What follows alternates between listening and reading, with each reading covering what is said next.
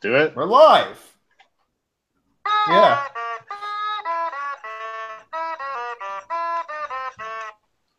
Man, the PNG podcast really went downhill. Oh, yeah. I mean, like, George Michaels is literally rolling in his grave right now. Thank you, George Redutron, for the stellar performance. And welcome. Woo! Hold on. I got... There we go. Welcome, everybody, to the PNG Podcast, the most dysfunctional podcast on YouTube. It's been a long while since we've done an episode, and it's exciting to finally be back at long last. Co-host here today with us. What the hell was that, Jack? Did you just have a seizure? Oh, no, I was cheering. We're dysfunctional. Sorry, didn't work well. Hit the road, Jack, okay? All right, so we're going to introduce ourselves. From the very first PNG podcast episode, we have returning guest Nader. Like Nader, the time player. All right, boys. Hey guys, how's it going? Welcome, welcome, Nader. Hey. So, what's it like to be back on the show? Yeah, that's all. That's all I gotta say. All right. That's all I gotta say. You are very much filled with a lot of words to say. Yeah. We have George Redutron. Hey, man. Hi. Yo. Welcome. Welcome, welcome, welcome, welcome. Welcome. Welcome to the podcast. So, care to tell us about yourself? Oh, me? Yeah, man, you. I'm a guy who plays guitar, who works a real job for a living, and a real job. That's right, YouTubers. And like, and I, don't we all, George? Don't we all? And returning to the podcast, we have. I'll show you what it was like over a year ago.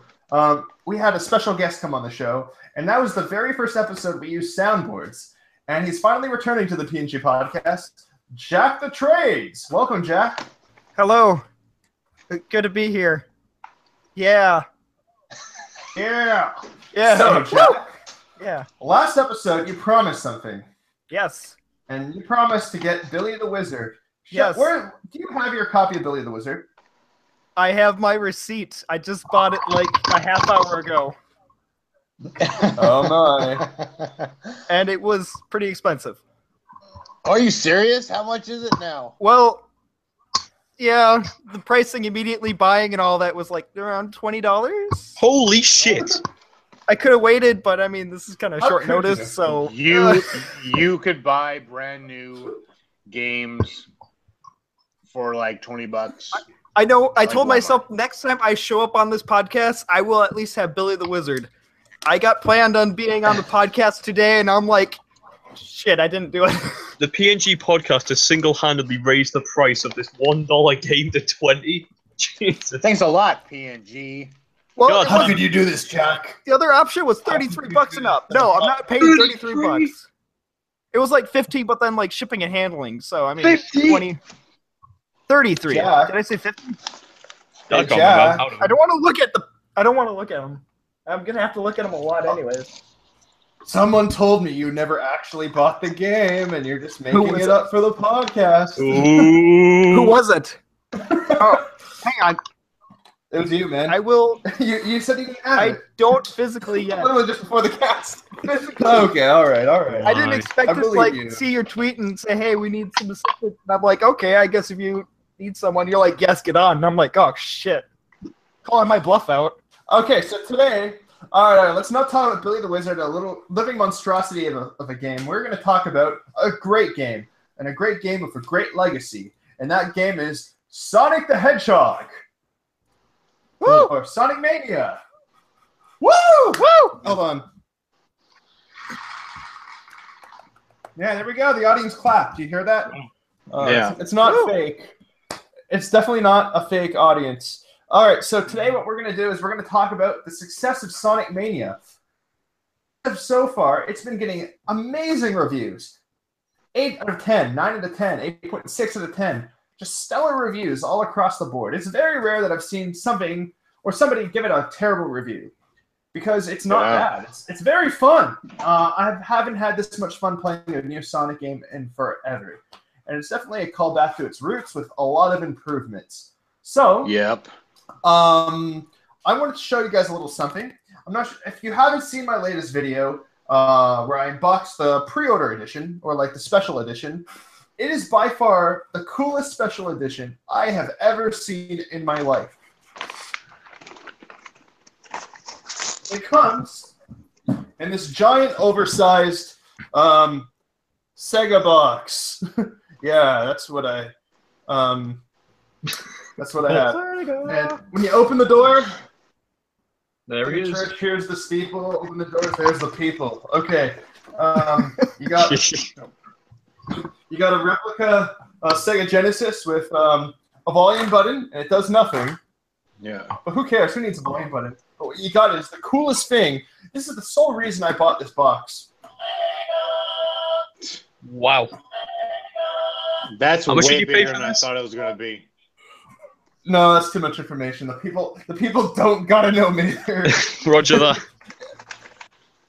Okay, just at least. It's so worth it, though. This is the exact size of a Sega Genesis Model 1. I'm too lazy to get up and get my Model 1, but it's pretty much identical. And it comes with this Sonic, who is giving the fist, you know, for power and strength. I think that's what it means. And or I beat a level. And it also comes with Sonic Mania from Sega Genesis. Oh, cool. Nah, I'm making it up. It's a fake cartridge. You can slide the pins out. Oh, wow. Really? And it comes with a ring. So you can marry, you can pop the question to the non-existent female Sonic fans. And, or to your favorite real-life furry. Or that. And it also comes with a metal card. That happens to have Sonic characters on it. And what does it do? Nothing. It's a metal card. But I keep it in its container. Well worth the money. I came with a digital copy of Sonic Mania. Oh, where's your box copy of the game, then? There is no box copy. This is it. This is the only box copy of Sonic Mania. What? Well, golly gee, man. That does sound like a waste of money, but I'm not here. Shut up! It's not a waste of money. I love my Sonic replica. Man, I'm gonna okay, we got a comment in the chat. Thank you, Chaffos, for being here with us the entire time and waiting through this long wait. I have so many questions. Best zone? Sega. It's my son. Press the on button. It's fake. Just like the relationship of my parents. Not even a physical copy. What? Whoa!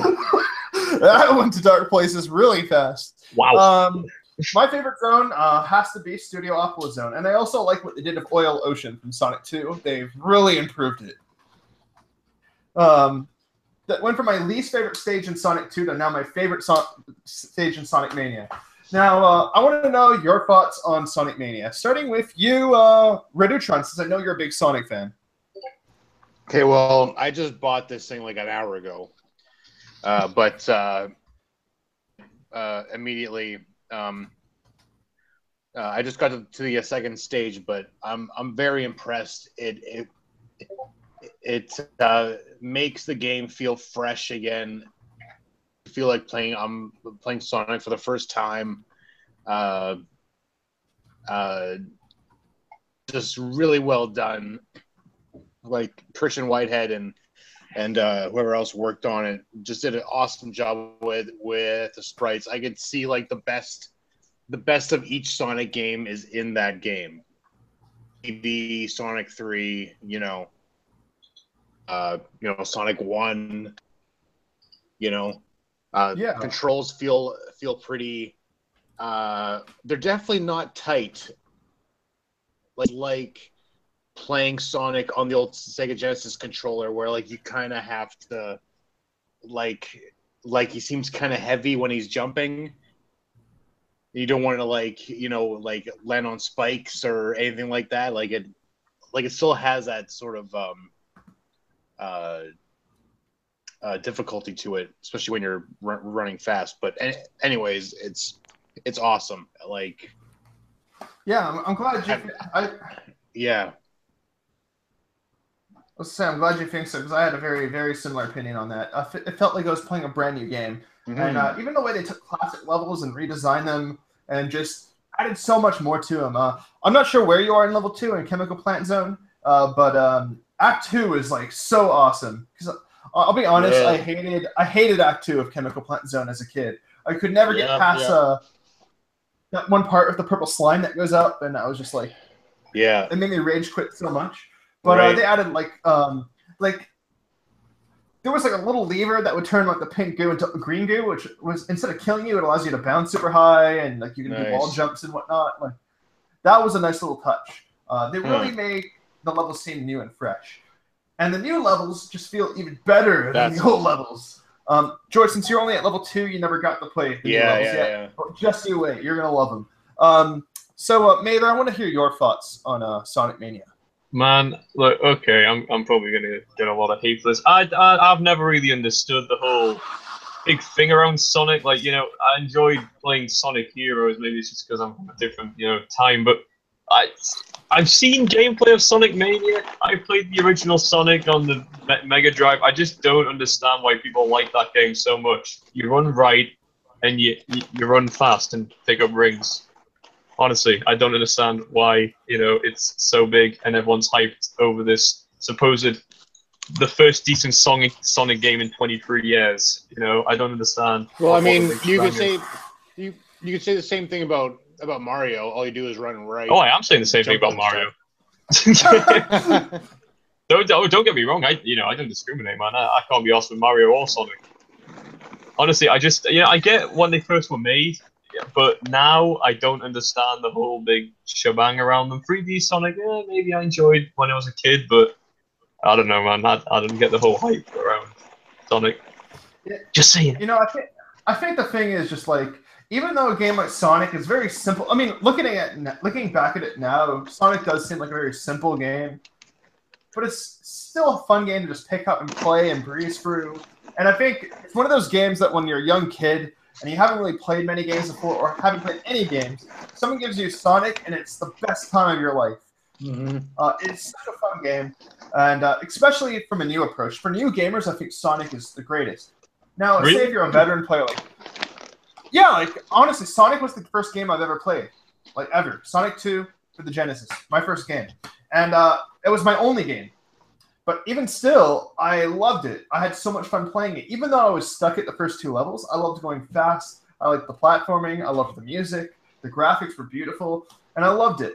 Now, I feel like it's the simple, fun, and addicting, fast-paced gameplay that people loved about the first few games. Now, I think with the later games, I think the main issue is crappy voice acting and awful glitches.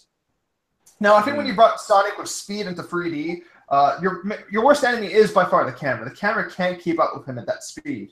So you just end up with a lot of glitchy games. Now, to say it's been the only decent game since the 90s, I don't think that's true. Because Sonic Adventure was good. Sonic Adventure 2 was okay. Sonic Generations was good. All the advanced games were really good. And Colors, I heard, was really good. And the racing games were good as well. So the thing is, I don't know. I think it depends on what you like, what kind of style of game you like. For example, Nader, you love open world games like Fallout, right? Games with a lot of mods, and you can like, you know, there's more to it. Sonic takes you back. Yeah, Sonic takes you back to a time when games were simple, you know. Well, I know that. I understand, right? But you know, when I play through games like Contra, now that is a fun game, right? I enjoy playing through Contra. Well, you know, I've got Sonic on the Mega Drive. I can't be arsed to play it. It's just, you know, to me, it's not fun. I run right, and I bounce, and then get hit and lose a bit of rings. You know, Contra, I feel like I'm constantly under siege. I'm shooting over here, I'm shooting over there, fast pace, blah, blah, blah, blah. Sonic, now, I just never managed to get the grip. Which Mega Drive game did you play? The first one or the second one? I've only played the first one. Okay, play the second one, because the first one, the first one is good. But the second one is leaps and bounds better than the first one. Like, especially with the spin dash. I think that's what it's called, right, George? Spin dash. Yeah. The spin dash makes it better. The music is better. The gameplay is better. The graphics are better. The characters are better. one just felt like, you know, I feel like with any game, when you're making a new franchise, sometimes the first output isn't necessarily always the best. You're still kind of trying to figure out a formula, and I feel like that's what Sonic 1 really is. But Sonic 2 is, for me, the perfect Sonic game. And Sonic Mania improves on Sonic 2 to its core, with a little bit of the later games mixed in. So I think, Nader, I think you should definitely try the sequel and maybe just try it out. All right, I'll cut a thing, okay? I'm pretty against Sonic, but you know, if I ever get some spare money lying around, I'll pick up Sonic Mania and tell you what I feel. I'll give it a chance. But maybe you like it. Maybe it isn't for everyone, and you know, for me, it isn't for everyone. Not everyone likes the same kind of games, right? And I feel like everybody's tastes need to be satisfied. Now, Retro Gaming Arts, welcome. He's back. Hello. But will it work? Say something. Welcome to the podcast. And he's gone silent on us. That's all right. I'm sure he's got some stuff to figure out. And we all do, you know, such is life. Jack the Trades, what is your thought on Sonic Mania? Sorry, that seemed awkward. All right, go for it. I don't blame you for laughing about it. Truthfully, I didn't even expect it to come out this until, like, I just found out, like, last week that it came out. And it's like, whoa, I blew me away because I was on vacation. I got back and it's like everyone's tweeting about it. And I'm like, I thought it was supposed to come out in October or something. But no, that's another game. Another game's coming out in October. Yeah. Which Sonic or? It's called Sonic Forces. That's called, and that's another game altogether. Okay, so that's. And we can talk about that later if you want. I know nothing about it, truthfully.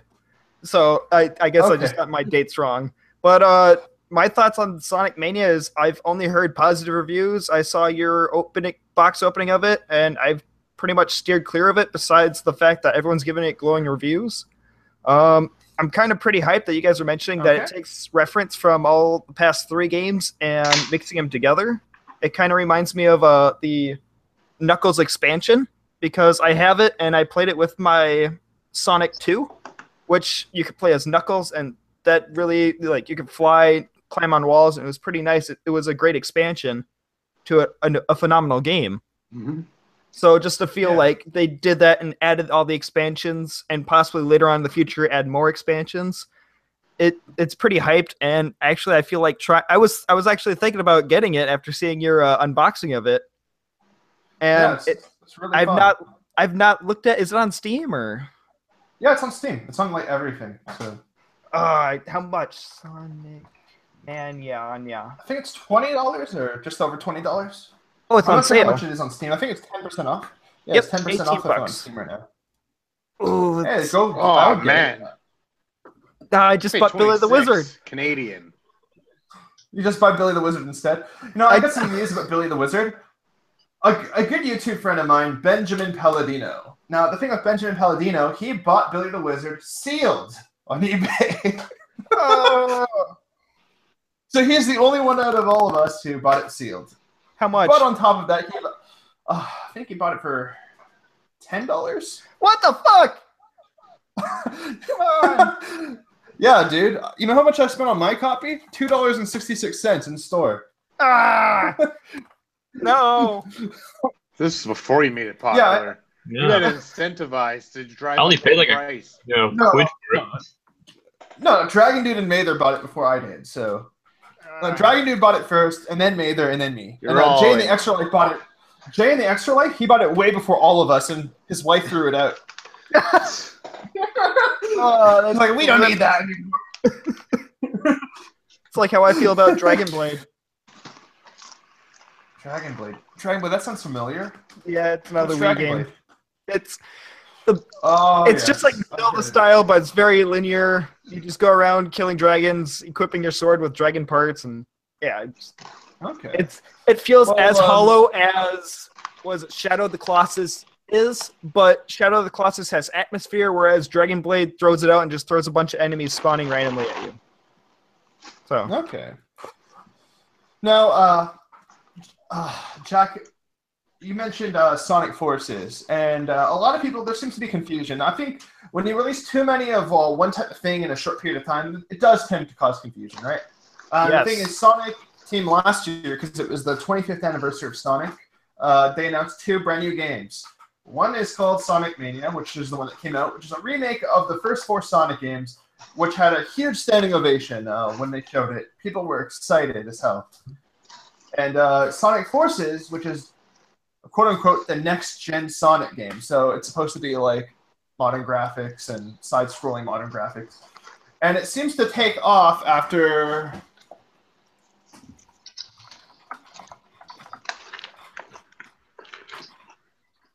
Yeah, it seems to be the sequel to this game right here, Sonic Generations. Yeah. Okay, then I feel a little more relieved. Oh, I thought you were going to say, like, boom. No. It's the sequel to Sonic 06. No, it's the sequel to Sonic Generations. Okay. But it seems to not have as much hope as Sonic Mania. There's a lot of people who are inspired, kind of giving it doubt. But I think with that game, we'll just have to wait and see. I'm sure it'll be okay. Now, the thing that's enticing about Sonic Mania is it wasn't necessarily made by Sega. It was made by the fans. So these people were working on fan projects, and Sega hired them on. Because they're good to their fans. They're like, hey, you know, we would love it if you could help us make an awesome Sonic game. And sure enough, they did. And it kind of makes Nintendo kind of look bad. Because when Nintendo sees people do fan projects of their games, instead of embracing them with open arms or recruiting them or helping them out, they just sue and shut down. Yeah. And it makes Sega look like the golden boys of retro gaming. And it makes Nintendo seem like this mean bully, and I have high hopes for Sega's future. They're kind of in the right direction now. I think they're stepping in the right direction. And like, even a game like Ultra Beast or Golden Axe or Phantasy Star, they could do the same kind of thing with those franchises. I feel like Sega as a game developers have been really different these past 2 decades. They've been very different as what they used to be, you know? They still make great stuff, but they make a lot of okay stuff. And I think they need to be back to making great, like really great stuff. And I think their fans are definitely loyal, and they're definitely willing to help Sega out. Because in the end, all we want is to make and play great games. We just want to play good, fun games, you know? And I think with Sega is they know that their main bread and butter is nostalgia. That's the thing, is that people always think of Sega as that rad thing from the 90s that they grew up with, or the rad thing from the early 2000s they grew up with. You know what I mean. And they're like, wow, I wish I can relive those memories again. So Sega, you know, they can make a collection game, or like they can resell all their old games on the digital store. People like those games. And for me, like, I didn't grow up with Golden Axe and Phantasy Star and Shinobi. I played those when I was older on digital stores and collection games, you know? And I'm like, wow, these are really good. They should make sequels to these now, or make new versions of these. But I feel like that's the thing, is they have so many IPs and they don't do anything with them. And I think this is a great opportunity for them to bring new life into old franchises, is to let the fans do it, you know? And, you know, just help them out along the way and promote them and do a good job. And then Sega can focus on making big projects, while fans who are experienced at making games can do some of the retro IPs. I think that could be cool. I don't know what your thoughts on that, guys, would be. Yeah, I think that's a great point. I think Sega could really almost, if Sonic Mania gets enough attention. And Sega allows more pro fan-made stuff to their IPs done with that, I think they could start their own little fan culture that can really bring back Sega to a different place, similar to where they were back in the 90s. You know what I mean? Oh, it's just being like the cool underground company that's doing new things. Yeah, and has like, people appreciate them, you know. Exactly, and like, I don't know, like, and if they get super big, you know, they start making their own consoles again, like, you know. I personally don't think they should make consoles again. In my opinion. I think they definitely don't need to. Yeah. I think they're in a better. Honestly, like, aside from being as big as they were, I think they're in a good. Hey, Retro Gaming Arts. Yo. Can you hear us? Oh my God. What's up? He lives. Hey, man. Welcome. Yo, this dude with that sound effect. Oh no, he's actually playing. He's actually playing an instrument. Oh, word. Show him, George. It's called the automaton. Play him a Careless Whisper.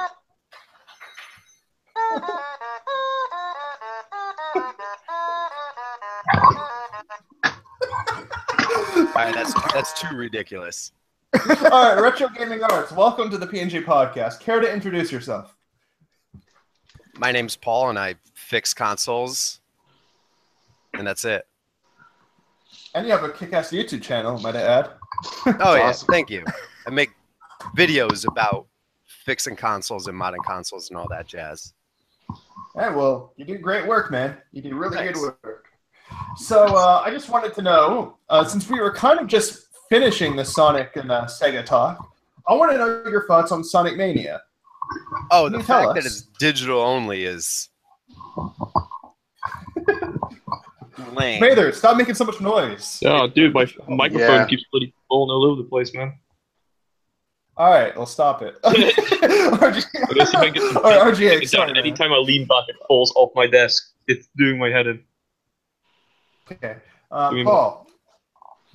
I think it's it was brilliant that they gave you a Sega Genesis statue. Like, that works out so well. Oh, yeah. It's a thing people actually want. And it took them 20 years to make a old style game. Finally, they figured that out, that was popular. That's awesome. Sorry, I have to keep this handy. I'm just going to keep Sonic here. Continue with... I'm not a furry, so you guys don't have anything to fear. Go ahead. I feel a lot of these new companies or old companies were scared to do something old. Obviously, they know there's a market for retro, but none of them ever thought it was a big enough market to like go into and do something for. And I guess after the success of the NES Classic, everybody was like, oh, retro's popular. Retro's a thing. So we can make something retro and it'll do well. Mm-hmm. Yeah. So finally. Agree. That's pretty much it. That's my thoughts. Oh, okay. Yeah. I mean, I was just trying to tell you guys that for me, Sega, nostalgia is really their bread and butter. You know, people grew up with Sega in the 90s. It's a cool, rad thing, you know, that they grew up with. Sega Genesis, the Saturn, the Dreamcast. I feel like people connect Sega with their childhoods. And if Sega plays that card very well, they can make a huge amount of money just making up retro titles. And considering Sonic Mania was pretty much made by the fans, they could do this with other projects too. Well, they can put their main efforts into, you know, their big AAA titles like, you know, your Aliens and your Total Wars. They can have the fans work on old titles that haven't touched them all, fresh ideas like Altered Beast, Golden Axe, Phantasy Star, Shinobi, Echo, whatever. They could work on that. You know, Shining Force. Why not? I mean, I'm sure there's hype for games like Shining Force. I mean, with games like Fire Emblem doing so well, a game like Shining Force would kick ass on the Switch if they made a new one. Absolutely. Or, you know, and that's what I'm thinking. You know, and even they have this new program, the Sega Forever, where you can get like a little app or whatever for free on the phone.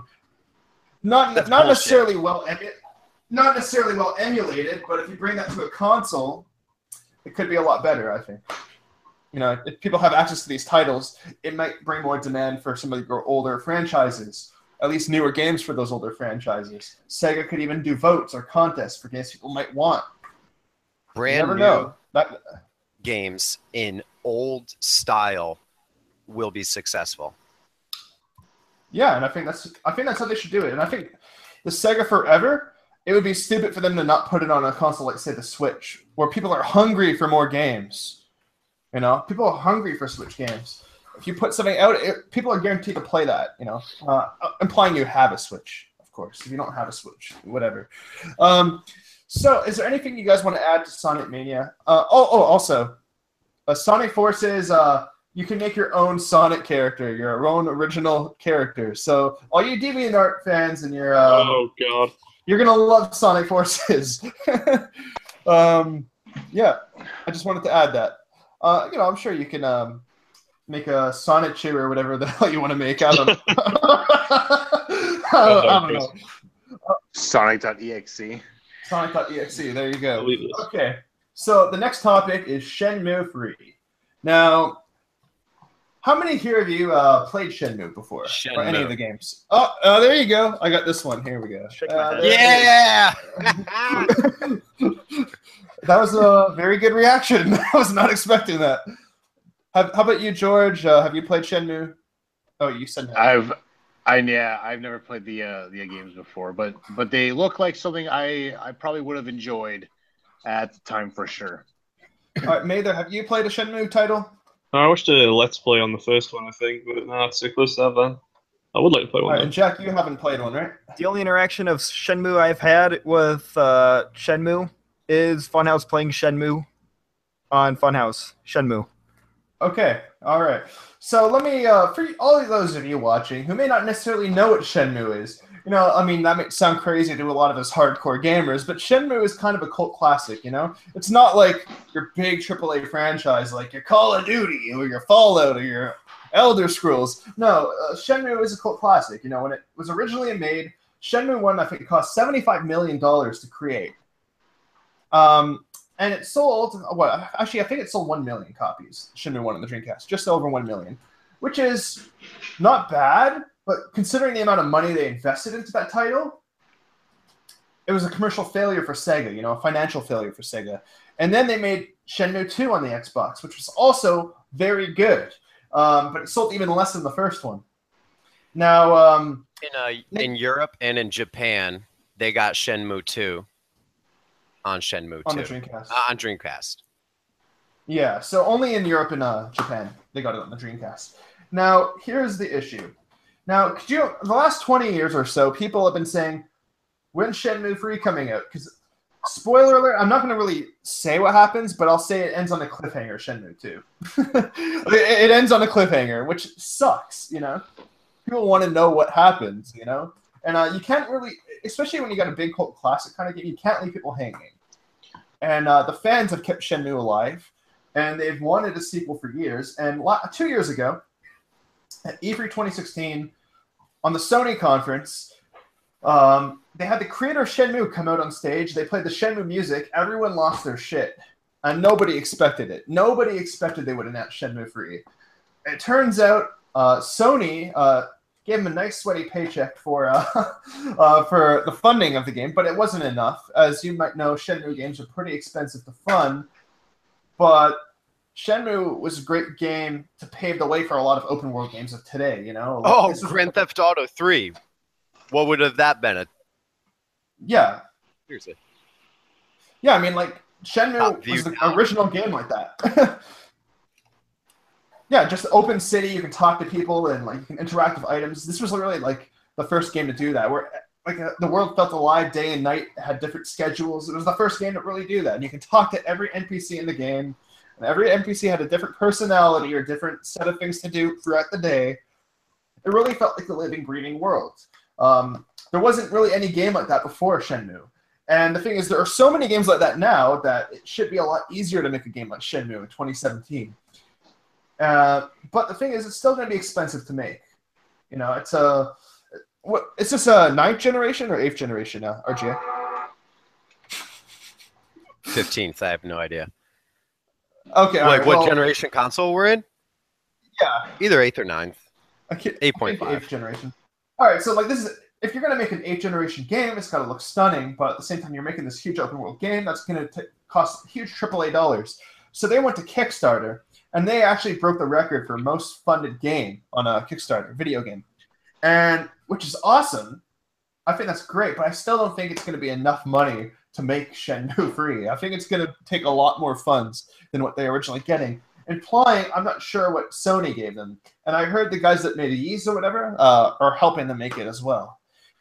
So I have no idea what the future of this game will be. If it'll be good, if it'll be bad, if they make the necessary funds, or if they're going to have to go back to Kickstarter a second time, like Mighty Number 9. So I want to know your thoughts on Shenmue 3. RGA. My understanding was Sony gave them nothing. Really? And Sony said, if you can get the money and you can make the game, once you make it, we'll take over marketing, advertising, and I think they said manufacturing. I think it was just like, we'll market it if you can make it. Okay. Is I think the agreement. All right. I heard. I thought they actually gave them some money. I'm not sure. I think there's mixed stories. Maybe like the one I read was a little bit of a false article. It's the internet. Who the hell knows what's true? Yeah, well, yours just kind of does make sense a bit. I mean, how much do people spend just for like advertising stuff? A lot, I guess. A lot. No, they really have to. But the thing is, like, it is a niche and it is a cult classic. So I don't know if Shenmue 3 will sell all that crazy well, but I think the fans will definitely buy it, and fans will definitely appreciate it. It's gonna sell. Yeah. So a prime example is like one of my favorite games, Nier for PS3. Okay. Nobody bought it. Nobody cared about it. And then when Nier Automata came out, it blew up like massively. Did really, really well in sales, so much to the point where they're talking about remaking the first one. Okay. Nobody heard of the first one. Nobody bought it. So I feel that that might have the same effect for Shenmue 3. It might get people into it, might get people playing it, especially because it's been talked about for, what, 15 years? Yeah, pretty much. Like I keep seeing it as number one on top 10 games that need a sequel. Absolutely. Or number two, because Halfway 3 is on there. Like, it's always Halfway 3.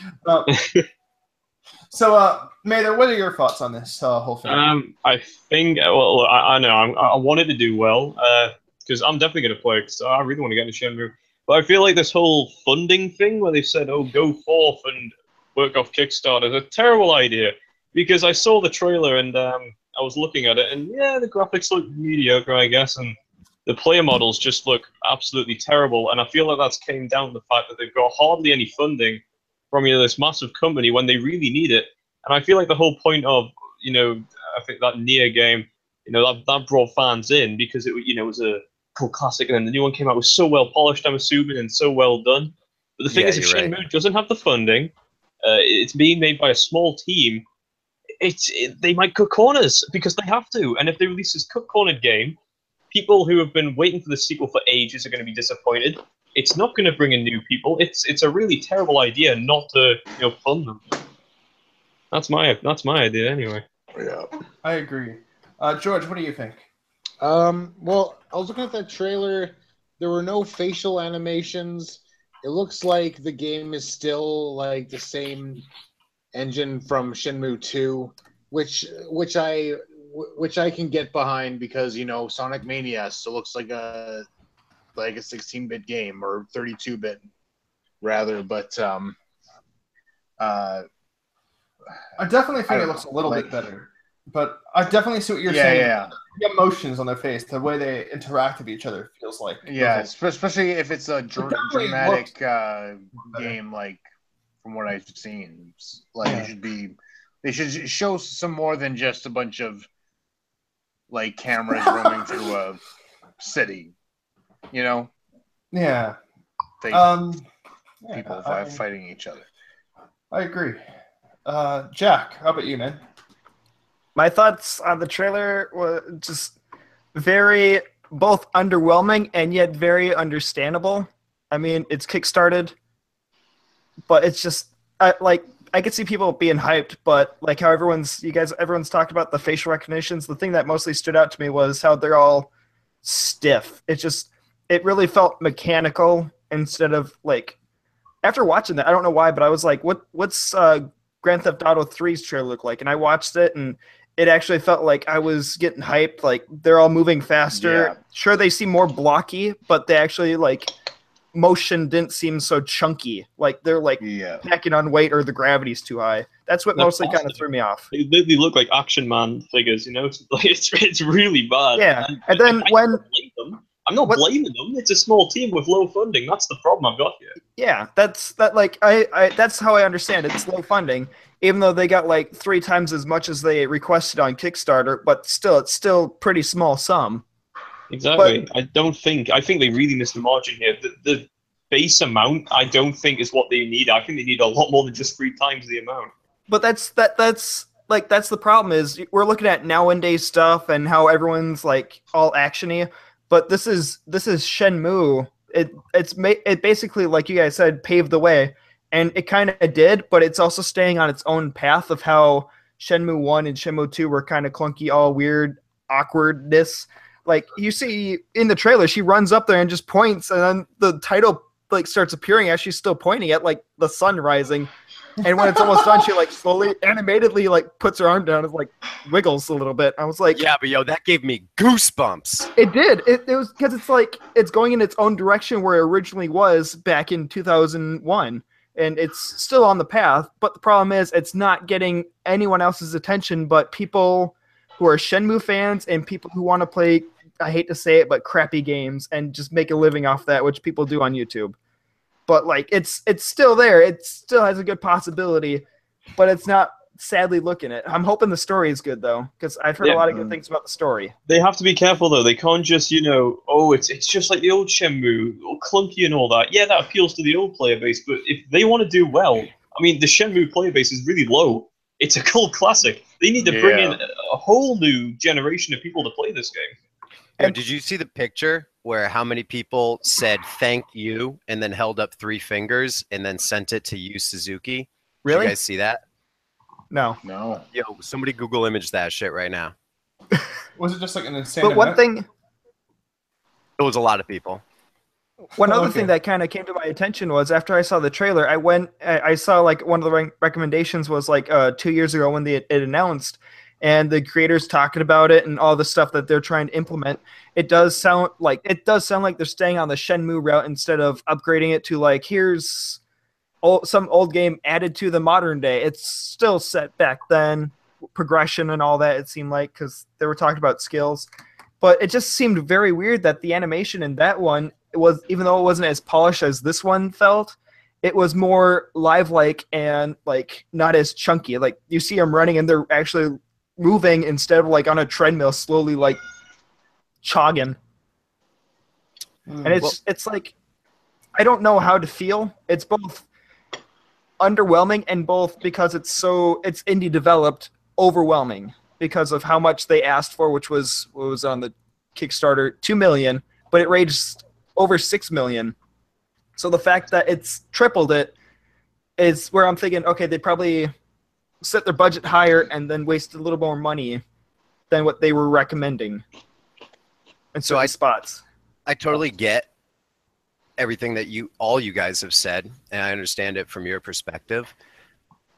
I just want to point out the standard, and like this goes back to kind of like what Nader was saying, where they didn't get enough money, and the standard AAA game today cost about $150 million to $300 million.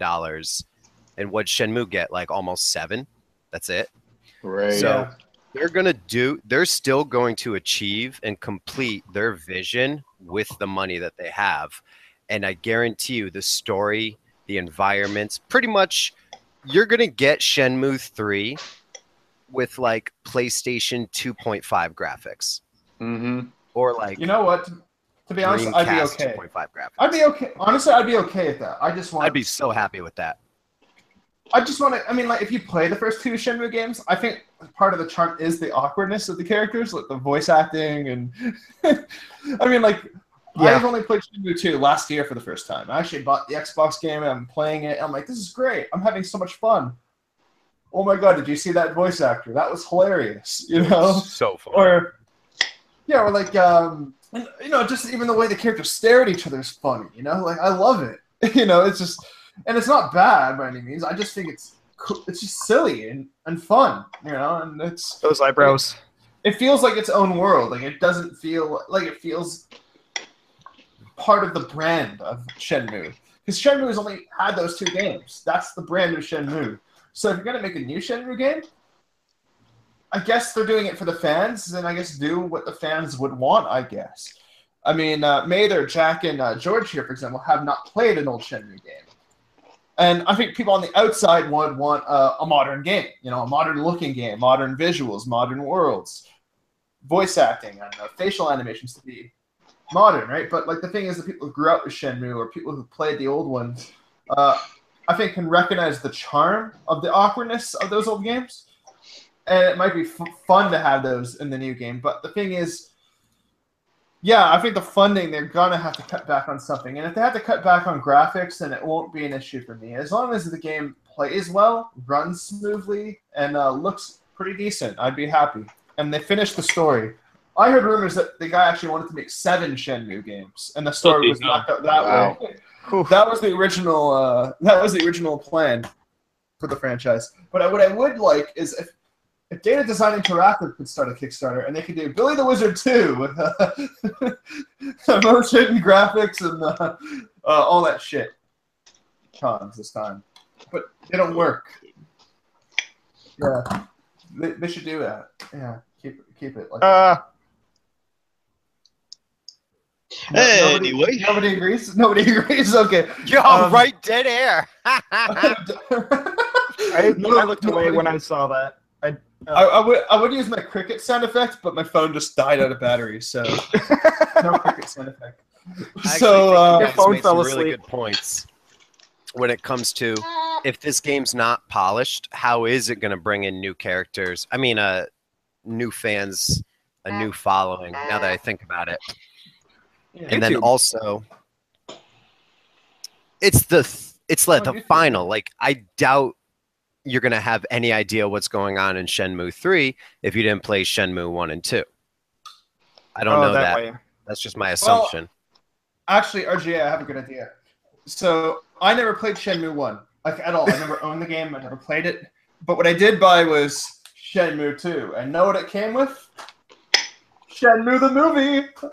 And Shenmue the movie has all kinds of story. Yeah, so basically what it does is Shenmue the movie is all the cutscenes and all the main dialogue from Shenmue 1 condenses to a film, so you know exactly what's going on when you play Shenmue 2. Really? Honestly, yeah. All you need is 10 minutes. Did. I have Shenmue 2, but I've never watched that movie. I don't know if I have that disc. It's literally Shenmue 1. That's all it is. It's just all the cutscenes and all the dialogue, like the plot critical dialogue of Shenmue 1. And then do you think they would do that with Shenmue 3? If they did, I would laugh. I think it would be funny. No, but like, I mean, like they could do an HD remaster, but that's going to take a lot of work and a lot of funds to do. And some money. I mean, they could just straight up port the games at the 4:3 ratio, like the old games. I would be okay with that as long as people can play them. I'm happy.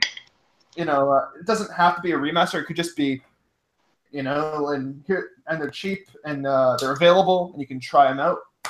I would be okay with that. If people can play Shenmue, then they should be able to. Just save the funds and have a quick 10-minute video, man, on Shenmue 3 explaining the current predicament that the character's in.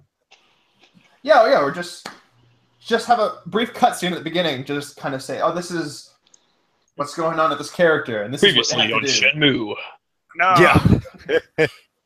No, Shenmue the movie. No, Shenmue the 4K Blu-ray, because this is a standard. Yes, this is just a standard DVD at 4:3 ratio. It's not even an HD DVD. Is it one of those games where like you make choices and your choices affect the ending? I don't think so. Did the ending end on a cliffhanger? So how would they continue from that? Yeah, but to be fair, Telltale games preach choice, but they always end up on some story. No, not really as a cliffhanger, but it's always like a constant, continuous story, all right? So the character finds out something important and really, oh my god, you know, like at the end. I felt that you were always trying to solve the mystery. Yeah. Asking all the different people in the town, oh, did you see this guy go this way? Oh, I think I saw them over there. So, but it's not as, I don't know, straightforward as one of those Telltale games where you just walk around and ask questions. Even though it's the same thing where you just walk around and ask questions, it's done in a completely different format, like much, much more open world. What I love about it. Kind of, actually. And it's the first, I think it's actually the very first game to have QuickTime events, too. Mm-hmm. I believe it's the first game to have them. But, like... Die Hard on the Saturn. Oh, Die Hard had it on the Saturn? Okay. Yeah. But I'm playing Shenmue 2 for the first time, and like it's hilarious because it actually does feel like I'm in a real world with real responsibilities. And, dude, right? Yeah, like, and I go into Shenmue 2, and I think the plot of the game is what you go to Hong Kong, right? You're like a tourist with $20 in your pocket and nothing else, and you're like, "Hi, I need to find this hotel with really bad voice acting. Can you tell me the directions of the hotel?" Buy a map, why don't you? Right? So there's maps that you can buy for like $20, or you can just go around and ask for directions. Be like, "Hey, where's the hotel?" Oh yeah, just make a, you know, walk down the street, make a right.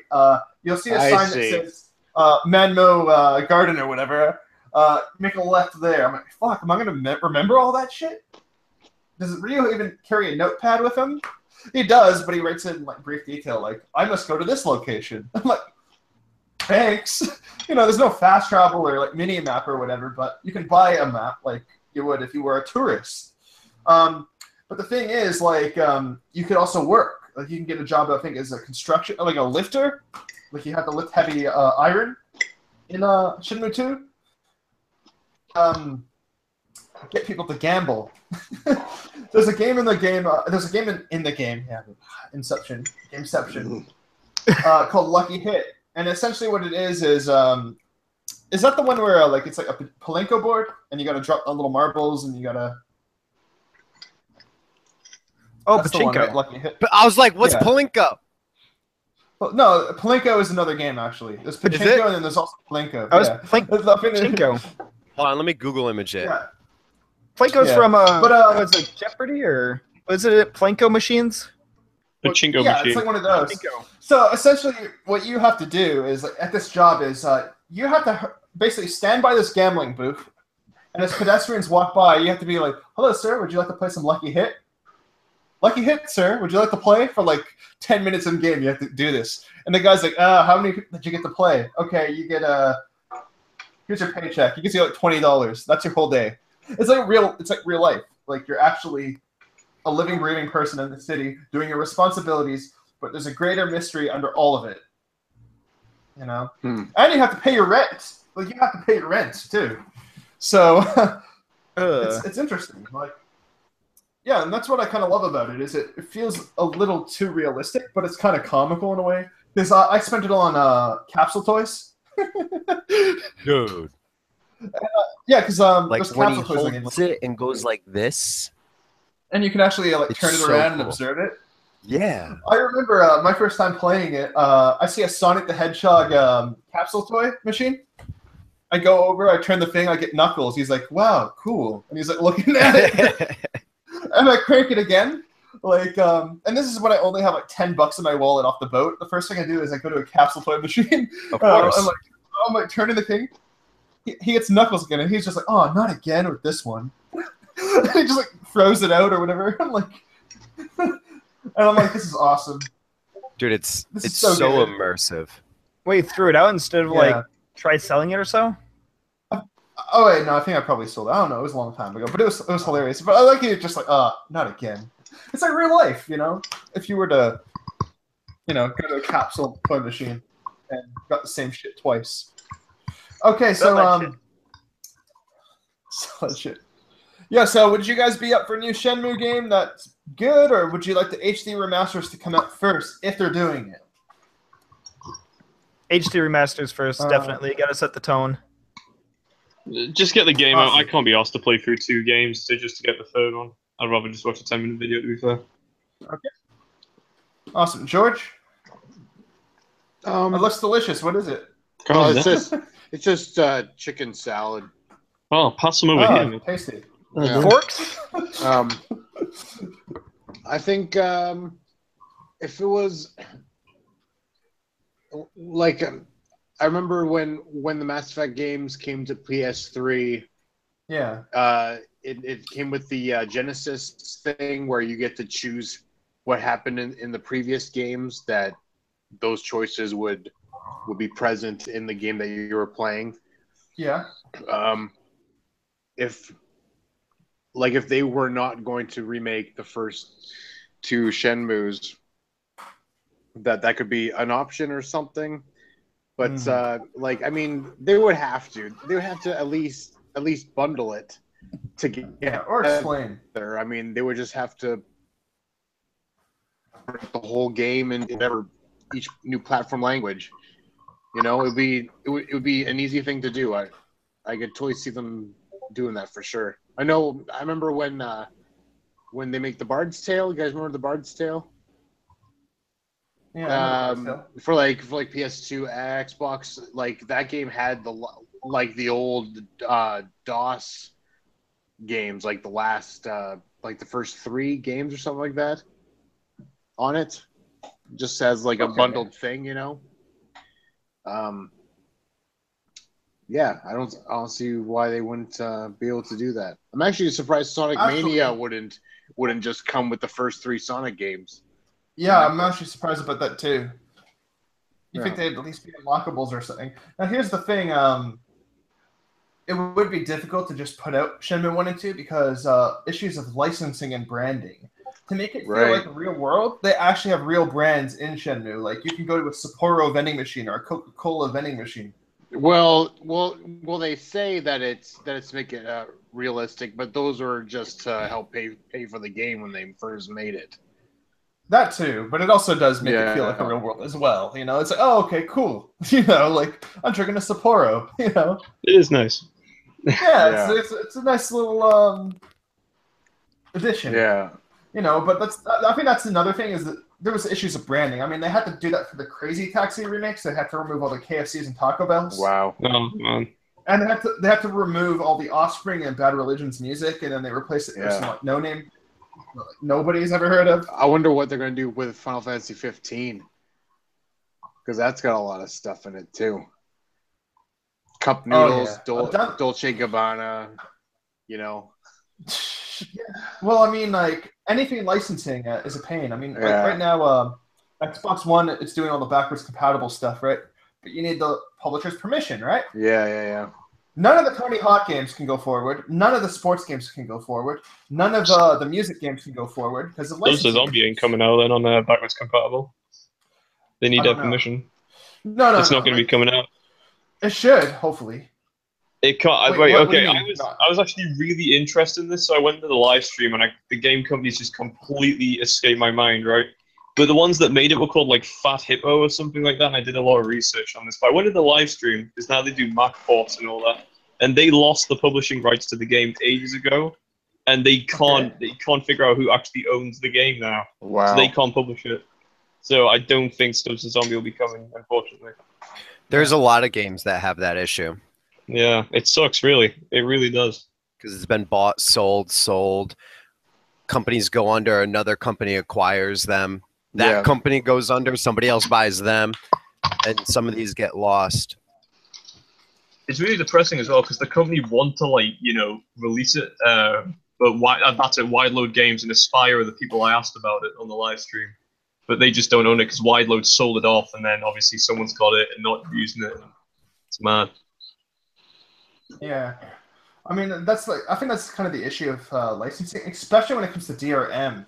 I mean, with digital rights management, it makes it such a pain because even me, I'm a huge fan of the Rock Band series, you know, and there's like expiry dates like on some of the downloadable content. Like they'll release 3 songs a week, and you'll be like, okay, should I buy this song for my game? Okay, good.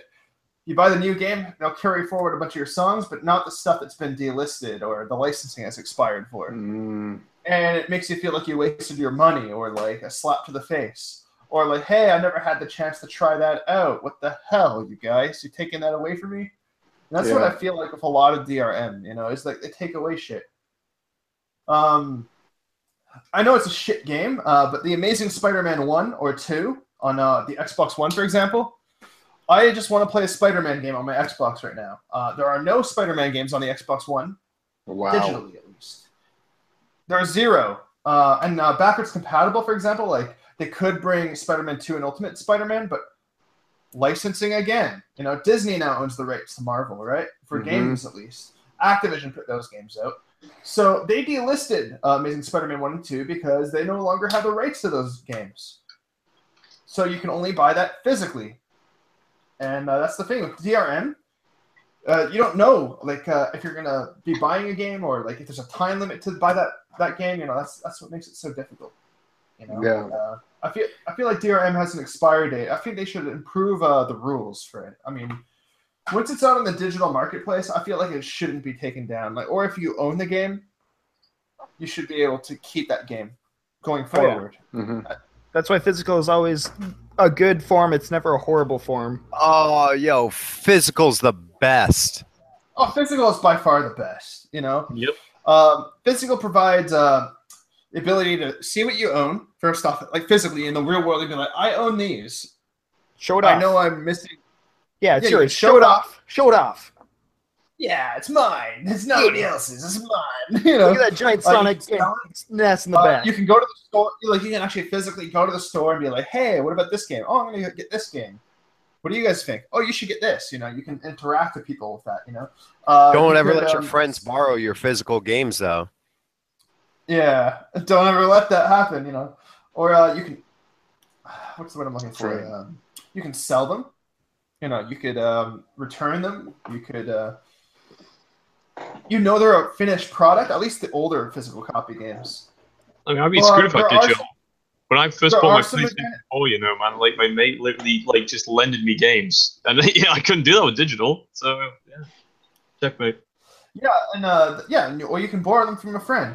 Now, the one thing I do like, there are some things I do like about digital. I like the convenience of having everything available to me right there. You know, with the Switch, for example, since it's portable, I like being able to have everything available to me. You know, I don't like having these little tiny cartridges that I'm just going to lose, you know? I feel like if an NES game, for example, like, you're not going to lose this, you know? Like, oh, no, whoopsie, where did it go? You know, like... Yeah. It's going to stay on your shelf. Switch games are so tiny, like, I've almost lost my Breath of the Wild cart, like, a few times. Even though I have a carrying case, like, it still manages to fall out of it sometimes, and I'm like, "What the hell, man? Stay in your carrying case, man." But that's the thing is, like, sometimes I feel like it's more convenient to have the digital copy, but I do like owning the physical. Like, I'm kind of divided. I think eventually it will come to a point where it will go digital only. Eventually, and I think it's going to be a long time before gamers can accept that path or go forward with that path, because, like, I think all of us here, we appreciate physical copies. We grew up with physical copies. But, like, for example, our kids and our kids' kids, like, they're not going to grow up with that. They're not going to care about that, you know? Like, they're just going to say, well, I can just download it. Why would I go to a store to do that, you know? Like, it's a different time, you know, different generation. We grew up with physical games. We're going to love that. Smaller kids now, they may not think that way, you know, and that's the thing is, digital marketplace, they have to make it more user-friendly, and they have to make it give us more rights as customers, you know, and I think that's the issue is they can just take away your game if you bought it, and I think that could be a problem in the long run. Guys? On digital versus physical media, I'm so happy that this topic got thrown in here. Yeah, we always end up bringing this up every episode. It's such a huge thing. Yeah, it's pretty sure. Weird though. Like, you bring up the whole, like, you know, younger generations thing. I know this is really, like, you know, really stupid because of age, but my niece is 3 years old, right? And, you know, yeah. It amazes me what she's only 3 and she's on, like, the tablet and everything. She's going on YouTube and just clicking on videos she wants. That blows my mind, right? But, you know, anyway, I was looking after her, and I just, like, had a DVD for some TV show. She, like, I was gonna put in. She, you know, and I know she's only 3 and she wouldn't know anyway, but she just looked at the disc and went, "Well, what's that? You know, is that a fidget spinner?" Actual quote. And I was like, "Oh God, Jesus. It begins." Really? Because she's only used to just clicking on stuff on a tablet and then downloading it, you know. And I know when she's gonna be, like, you know, or, like, older, she's just going to have digital stuff everywhere. I don't think, you know, physical's going to last that long. Honestly, kids are so used to just getting everything instantly now. Oh, my God, digital pop figures, collectible. Oh, my God, no. Does that exist? I don't know, but that's a fucking reality. It's going to happen. George, it could be a reality. George, you know, I think, like, the whole physical reality thing. I'm almost positive they did that. Really? What? I'm almost positive Funko did something like that. You ready, Player One? Digital? Yeah, go for it. No. I said Maybe? Funko. Did you say? Funk. Oh, okay. F-U-N-K. Come on, guys. It doesn't sound far off, though. I can imagine Funko releasing an app where you pay for digital 3D models of pop figures in the future. You never know. Well, think about it. They're just generic pop figures with skins, and we buy physical versions of them. You know? This is a grim future. I'm looking at my pop collection right now. Stop saying stuff like this, man. It's scaring me. I know. Yo, I got some real action figures. Oh, here we go. Oh no. He's whipping it out. Wizard. What's that? He's whipping it out. Real action figures. Is that nice. What's the face? Oh man, her name's completely just escaped my mind. I don't got no. Wait, pop I didn't figures. See any of it. God damn it! I was leaning. I've never seen one in a store. I don't know where they are. What's her name again? You gotta go to buy her name's completely forgot. What's her name again? Oh, that action figure? I have no idea. Yeah. I didn't even look at it. What's it called? She's called Lucky or something like that. Fortune. That's it. Fortune. Yeah. I'm playing through Metal Gear 2 at the minute, so yeah. Oh. First time. Really enjoying it. Yeah. So when I used to play Diablo 2, like my friends would be like, "What are you doing?" I'd be like, "I'm playing with my digital action figures." Because that's where they were. You would dress them all up and put like the red helmet on one guy and like the blue armor, and then like you would leave them in the channel and walk away from your computer so everybody could see your little character. They're not dolls. It was a digital action figure. It wasn't a doll. Yeah. Action figure. Yeah, I mean, it's like G.I. Joe. Like even an issue of space sometimes, you know, like I'm always having to reorganize shit on the shelf sometimes. I'm like, I have no more room for NES games. So now I'm just stacking them vertically like this. Yeah, but how much fun is that? Yeah, exactly. Space is a lot of digital, man. You gotta buy drives and everything, so you keep running out of space on your consoles and all that. Yeah, that's a real problem. Like that is a legit issue. And the thing is, like, I wouldn't mind that so much if, like, for example, I feel like with these internet companies is they charge so much for the amount of download time you get, and what happens is you're just gonna pass over your gap, like one game. Oh great, I've already passed my data usage. For fuck, you know, like downloading Doom. Downloading Doom is what, like 80 gigabytes now? 65. Yeah. Then like after I downloaded it last month, I felt like everything went to shit, and it just I didn't have any fun playing it. Well, I did when the next month, this month, but like until then it was just trugging.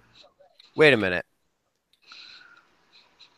You guys pay for internet based upon how many gigabytes? Yeah, what the hell's up with that? I don't know. No. Yeah. You get plans, kind of, right? So they're like, oh, this month you can do, like, for example, your plan is that you can pay this amount a month, but if you pass over 100 gigabytes or 250 gigabytes, they start whacking you per gigabyte. That is criminal. Yeah. Holy shit. That's how the cell phone companies do it. We get unlimited internet. Yeah, we can just go wherever we want. Well, we have unlimited internet too, but there's different plans. So, like, higher tiers, you get the unlimited package. Yeah, or like you have to pay a lot. Or you have to pay like a lot, for example. Like, oh, like here's some unreasonable amount of money. Like I'm paying $60. Fuck. Who are you with? Tech Savvy? You have Tech Savvy, right? Yeah, I got Tech Savvy. Yeah, that's why. So like, if you're gonna get good internet, like if you're gonna get unlimited internet, you gotta go with like a third-party company, not like. Yeah, man, that is mad. And like peak hours and like peak hours are you know, like certain times where like everyone's watching Netflix, so don't even think about trying to play online gaming at like 8 o'clock or 9 o'clock at night because everyone's that's so weird streaming like, stuff, and it's just unlimited internet. It's just standard over here. Like, you know, companies are just advertising it and they're saying get unlimited internet and then like a really cheap price. Yeah, that's really weird for you guys to say that. You bastard. But yeah, like that's a problem here, like in Canada. That's a huge problem. Like, and like for example, like my hard drive space will fill up, and I'd rather just have all my games installed. Yeah, because, like even when you buy the physical copy, like if I bought Wolfenstein, for example, I put the disc in. Oh, you can't play it. We have to wait for it to install the whole game. And then a whole bunch of updates. I'm like, you're just going to install the whole damn thing? Why did I even buy the disc? Like, yeah, if I'm going to buy the disc, let me fucking play it. Yeah. That's what I'm trying to say, you know? Like, if I'm buying the disc, just let me play it instantly. That's the whole point of buying the disc. That's the whole point of buying the cartridge, is it works. As soon as you play it. I can almost guarantee you that the next generation of consoles will not have disc drives in them. There'll be mini SSDs. They will. They probably will. They'll look back and be like, remember Xbox One's launch? Where they're trying to go to? Yeah, they're going to... Maybe a few more generations, but the next one they're going to be like, no, we don't want a repeat of Xbox One. Right. I think with Xbox One's launch, when they try to do the digital-only thing, I think that's where the future is heading, but I think it was way too soon on Microsoft's part. They did, yeah. That was way... people were just not ready for a digital-only future. I think people still aren't, but they're kind of going towards that path. If you look, judgment-only creature? Yeah, no, digital-only future. Oh. Digital-only future. Dude, I repaired two Xbox Ones today in the shop. Nightmare. Absolute nightmare. Really? Absolutely. Really? I said to the guy, I got this guy, he comes over to my house, and he fixes stuff for money. And I guess you would call it an employee. But I said to him today, I was like, is it unfair that I hate Xbox based on how difficult they are to repair? Mm-hmm. And he was like, yeah, well, you know, like, kind of. Personal opinions, yeah. It's a nightmare to repair them. Right. Xbox One. It's actually easy once you get it open. It's a pain in my ass. Yeah. Oh, I never actually thought about it from that perspective. But no, like... I think we're well on the path of being a digital-only future because even the sales figures now, like, people are buying a lot more digital now than they ever have, you know? Like, the sales figures are just really high for digital compared to physical. I mean, especially with the sales you're starting to get. But they're not like Steam-level sales where it's like 80% off everything, and you're like, holy shit, you're just buying everything? No, it's not like that yet. And another thing, I'm doing that, and I mean, now you got the PSN and you got a Xbox Game Pass, where it's like, oh, you pay $12 a month, 100 games for free. People are like, oh shit. And I was gonna go to the store and buy this, but now I can just download it straight up. I can play the new Gears of War or whatever. Yeah. And GameStop's gonna go to business. Dude, I believe digital media is being pushed to wipe out GameStop. Okay. To wipe out the middle guy. And that segues to our next topic. Yo, right? The Super NES pre-orders and GameStop. Little what's the word I'm looking for? What is GameStop doing with those games again? Fucking what are those people who are out scalping? They're scalping the fucking pre-orders. Wow. Did you guys hear about that? No. Apparently, like, no. They've been scalping. Like that's what they're planning on doing, is scalping the games. Like, and I think other retailers are doing it too. I think Walmart was saying they were going to do that as well, because they heard about how popular the mini NES was. That with the mini SNES, they're like, oh shit, we can make some serious money with this. And that's what they're fucking doing. They're going to start scalping. And you better pre-order that shit. Oh, wait. No, it was up for 10 minutes before the pre-order was down. You had to wake up at 3 a.m. 2 nights ago. And hopefully in that 10-minute period, you were able to get a mini SNES. If not, you're out of luck. Hold on. Who here? Yo, this dude with that sound effect.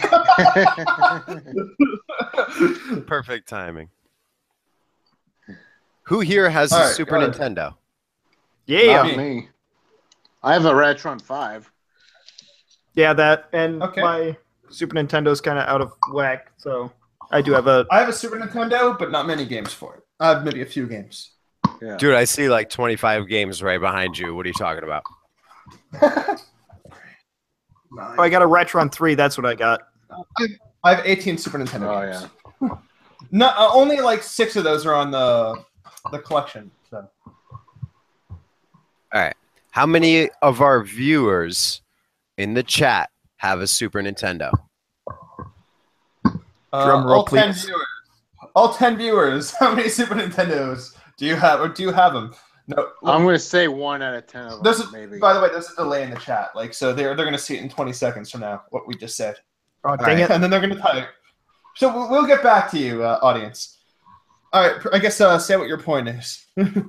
Yo, right? You could tell I was leading up to something. Yeah. If you have a Super Nintendo, don't buy a Super Nintendo Mini. Let the people that don't have a Super Nintendo buy one. Agreed. That's what it's for. Yeah, exactly. And if you don't own a Super Nintendo, don't buy this cheap piece of plastic, which is just an emulator, and save some money and spend on something else. Yeah, but the majority of people, though, do not dabble or know how emulators work. Yeah, it takes 10 seconds to learn how an SNES emulator works, though. If you're going to be invested, honestly, it's like the old NES thing they released. I mean, it's not what everyone wants. It's not that one can't do it. Like, technically inclined people like us know how to do emulators, but most people just want to just fucking turn something on and it just work without having to think about anything. So like, and have it on a TV. Exactly. And so drop just, God knows how much money. Honestly, look, I'm just really salty over the old NES one as well because it was so terrible what they did. They canceled the thing. The SNES Mini is going to get canceled after a year. It's going to just get hoarded by people who obviously know how emulators work.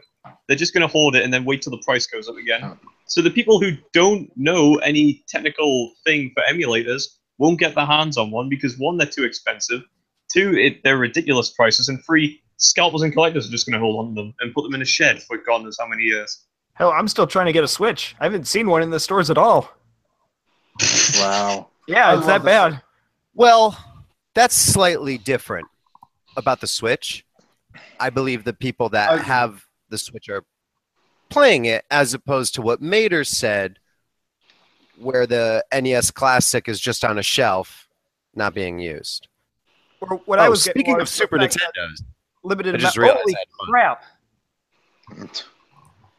They're all broken. Hold on. Let me highlight your screen again. Holy crap, man! That's 1, 2, 3, 4, 5. Oh wow! You know, Retro Gaming Arts. Paul, what am I saying? I'll just call you by your name. So Paul, there's a guy named Evan. He is directing a movie called Mother to Earth. He's often on our podcasts, and the guy has like 20 GameCubes under his bed. And like he'll be doing his, he'll be talking like during the podcast. He'll just whip out all his GameCubes, start stacking them, and then throwing them around. I'm like, what are you doing? Like every episode, he brings out his GameCube collection. Because it's like, probably like it's ridiculous. Like who has 20 GameCubes? Yeah, and I'm like, why do you have all those? Like, and he even has like the developer's prototype GameCube. Like, I'm like, where did you get that? Dude, like, where did you get one of those? That? These are all belong like... to somebody, and I'm just. But what I was getting at, what about the, like you said, the limited amount of NES minis compared to the Switch is like the Switch came out, then the minis, NES minis. Now they're going to SNES minis, and I still haven't seen a goddamn Switch, and it came out before the NES Mini. So that's what I was kind of getting at was I haven't even seen one of the rare things that went by, and they're getting another rare thing. Oh no, the NES Mini came out first. It came out before. By like 6 months, it came out. It was to hype up everybody about Nintendo to help increase sales of the Switch. My speculation. So I actually talked about this in the last PNG podcast. This was 4 or 5 weeks ago, so in case you guys missed it. As far as the Super Nintendo, like mini NES is concerned, this was my understanding, right? The Nintendo Switch, or Nintendo is doing an online service, kind of like PSN or Xbox Live, right? Where it's $12, no, it's $16 a year on a Nintendo Switch, where if you pay the $16 a year, you get 4 free NES and Super Nintendo games added to your account per month, and you get like a Netflix-style service where they have all these games available at your disposal, and you can just play any of them. Now, when they did the mini NES, they quickly canceled it just before the Switch got announced. And I'm thinking, okay, the reason why they canceled the mini NES is they're just going to do their program on where you just get all these NES games on the Switch. And that might kill the sales of the digital titles that they're putting out on the Switch. Because just after that, they announced the mini SNES. So I'm thinking, what the hell are they doing? And I hear rumors that they're talking about the mini N64. I hear rumors about this. People have been talking about it. There's been leaks. There's been info on it. And I doubt it. I really doubt a mini N64 is going to come out. They will. With the technology nowadays, they will. I'm sure they will, man. But the thing is, like, you're not going to get any of Rare's games. You're not going to get GoldenEye. You're not going to get Diddy Kong Racing. You're not going to get Perfect Dark. You're not going to get dude, so you're going to get nothing. You're not going to get Conquer. Rare, you're not going to get a 64 library. You're not going to get Jet Force Gemini. You're not going to get well, you may get Donkey Kong 64. That wasn't the Wii U store. But yeah, there's a lot of games you're not going to. Killer Instinct Gold you can't get. You can't. Wait, why can't you get these? It's Rare, isn't it? Because Rare owns the rights, and Microsoft. Oh, and they're owned by Microsoft. The excitement was just the best. Because I pieced it all together. You almost fell out of your chair. It looked like. Yeah. Oh no! All those games you can buy on Xbox right now on Rare Replay or digitally. But the thing is, Nintendo is going to release only their first-party titles. You're going to get Majora's Mask. You're going to get Ocarina. You're going to get Mario, Mario Kart, F-Zero. Possibly. Running out of ideas here, mate. Yeah, running out of games. You know. But and, you know, I'm sure they'll do second-party games, like they'll do like Turok or whatnot. Yeah, I'm sure. Well, because they reported that to Steam in Turok 1 and 2, so I'm sure they'll put that on the N64 as well. Did you guys play the Turok remake? No, I think Turok is. I think Turok would be too violent. Brand is. Oh, for that. Valid point. And they don't have much titles. Like... I went to Gamerama Video Games. No, Gamerama. Okay, Video Games Plus. I went to the store. Oh, they had so many copies of Turok. They had so many copies of Turok 2 that their N64 section, the shelf itself had like 20 like Turok 2 cartridges holding up the other games. Like they were made as a shelf. Like they were put together like a shelf to hold up every other N64 game. I'm like, I guess I'll buy a Turok 2. You know, like, you guys have so many copies, don't have it, you know? But yeah, like, that game is, like, so dirt common. Turok. There it is! Turok 2. But yeah, it was literally just a shelf of Turok 2 games. That's how many they had on this, like, it was insane. But yeah, like, I don't think there'd be that many games on the N64 Classic. I mean, you got Mario Tennis. There's one. Yeah. Honestly, the original Paper Mario. That I realized, based upon what you guys said, without Rare games, I highly doubt. I wouldn't do it if I was Nintendo. But then they could license those games from Rare, even though it's owned by Microsoft. No, Microsoft ain't gonna give up that stuff, man. Come on. Actually, Nader, they will. And I'll tell you why. Phil Spencer has gone about saying that they're willing to work with Nintendo. When Smash Brothers was getting the DLC characters, everyone was saying, "Oh my God, please bring Banjo." Phil Spencer, can you do Banjo or whatever? In he said, "Yeah, we'd love to work with Nintendo. We love Smash Brothers. So if an opportunity presents itself, we would love to help out Nintendo." Yeah, just like Marvel and Sony. But that will only work if Nintendo's willing to make millions of these mini consoles. Exactly, and they're not doing that. Don't ruin my head. Please. I bet you there's millions of NES Minis and SNES Minis. Also, what would be in it for Microsoft? Money. Like, what would be in it for Microsoft? Right? No, like, they may say, okay, well, if we're going to do this, please port one of your games to our console. Like, give us a Donkey Kong or give us something like that. They might do something like that. They may say, okay, well, if we're going to help you, help us out now. Look, Microsoft's fine, like... functioning negotiations all we want. We can both acknowledge, come on, this isn't going to happen at all. This will not, like, go that smoothly. I can just see this not working with Nintendo either just being too self-centered, or Microsoft being too self-centered to not work with each other. They can say what they want. I don't believe it's going to happen. Yeah. Well, when Microsoft wanted to do cross-platform or whatever, Nintendo Sony was like, no. But yeah, Nintendo was like, we're game. Let's do it. Yeah, like Nintendo and Microsoft, they're friends. Nintendo and Sony, never. That would never happen. Like Nintendo and Sony, just their relationship died in the 1990s. Like, they have to be separate. Come on, we can't have Microsoft and Sony joining forces. That's a terrible idea. Absolutely not. We need wars. We need wars. We wouldn't have a choice anymore. Exactly. Look, Nintendo and Microsoft have a better chance of joining forces than Nintendo and PlayStation. Like that would never happen. They had their chance, but they went with the CDI. Remember the whole PlayStation, Nintendo? They would talk about that. Right. No, Sony and Nintendo would never work together. That would never happen. Sony and Microsoft would never work together. You never know. Microsoft and Nintendo could work together one day. I think they could. They seem to be on the same page a lot of the time, and they seem to be good friends, and they have a professional relationship with each other, and it's cool. As for it's just licensing rights. It's just, yeah, licensing rights and friendly competition. But, like, I feel like a lot of the animosity and hostility comes from the fans as opposed to the companies. Like, you go to E3, and, like, the CEOs of PlayStation and CEOs of Xbox, they're having barbecues together. They're going to bars together after the show. Like, and like, this is legit. Like, oh, I'll have to find that for you after. But no, like, literally, those seeing is believing moments, because that's kind of like a little far fetched right there. No, seriously, like they actually go for drinks after the fucking conventions. They're like, "Hey guys, how's it going?" You know. They are just people after all. They are but that's probably you're at your job, and then once every 3 months, there's like a staff party that you have to go to, and then you're like nice to everybody, but you don't really give a shit. You don't want to be there.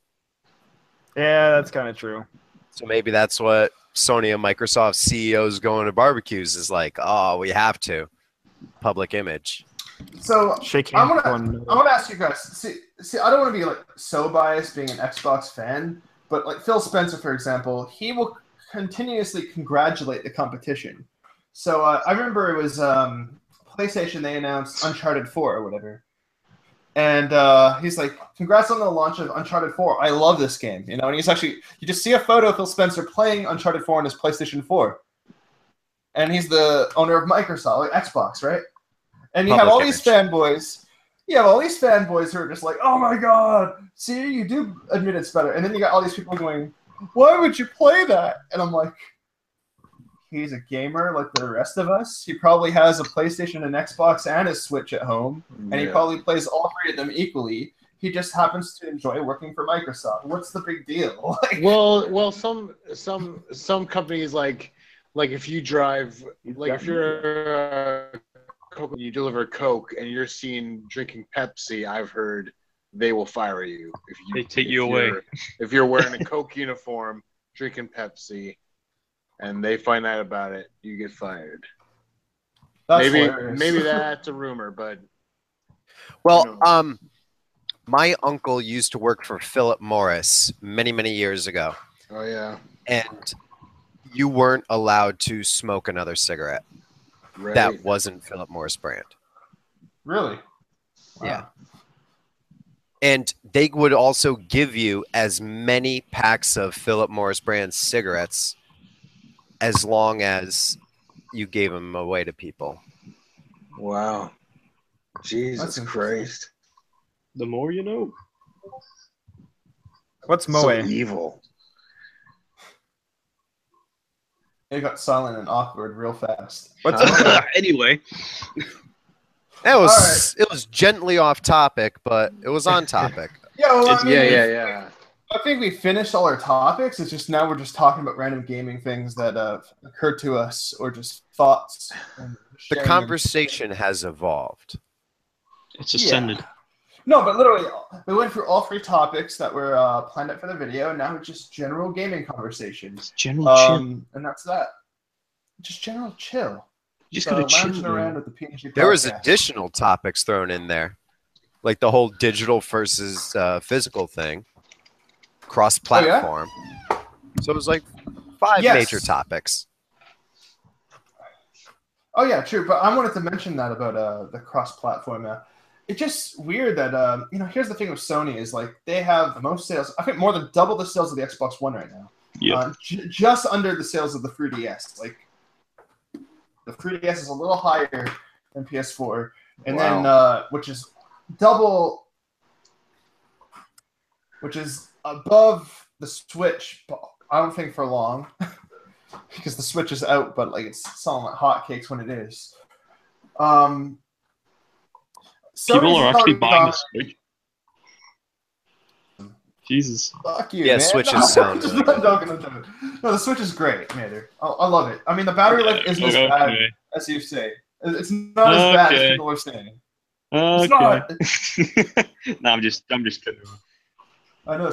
They need more games, which is in the works. It will come. Honestly, like, they do need more games, but the games that I'm playing right now are a lot of fun, and they're using all my time, and I have no shortage of games to play right now. So there you go. There you go, from someone who owns a Switch, you guys. That's exactly how I feel about the PS4. I love the PS4, man. No, but what I'm trying to say is PlayStation's dominating the market. They have... I think they're at a spot where they feel safe. Like, yeah, we're PS4.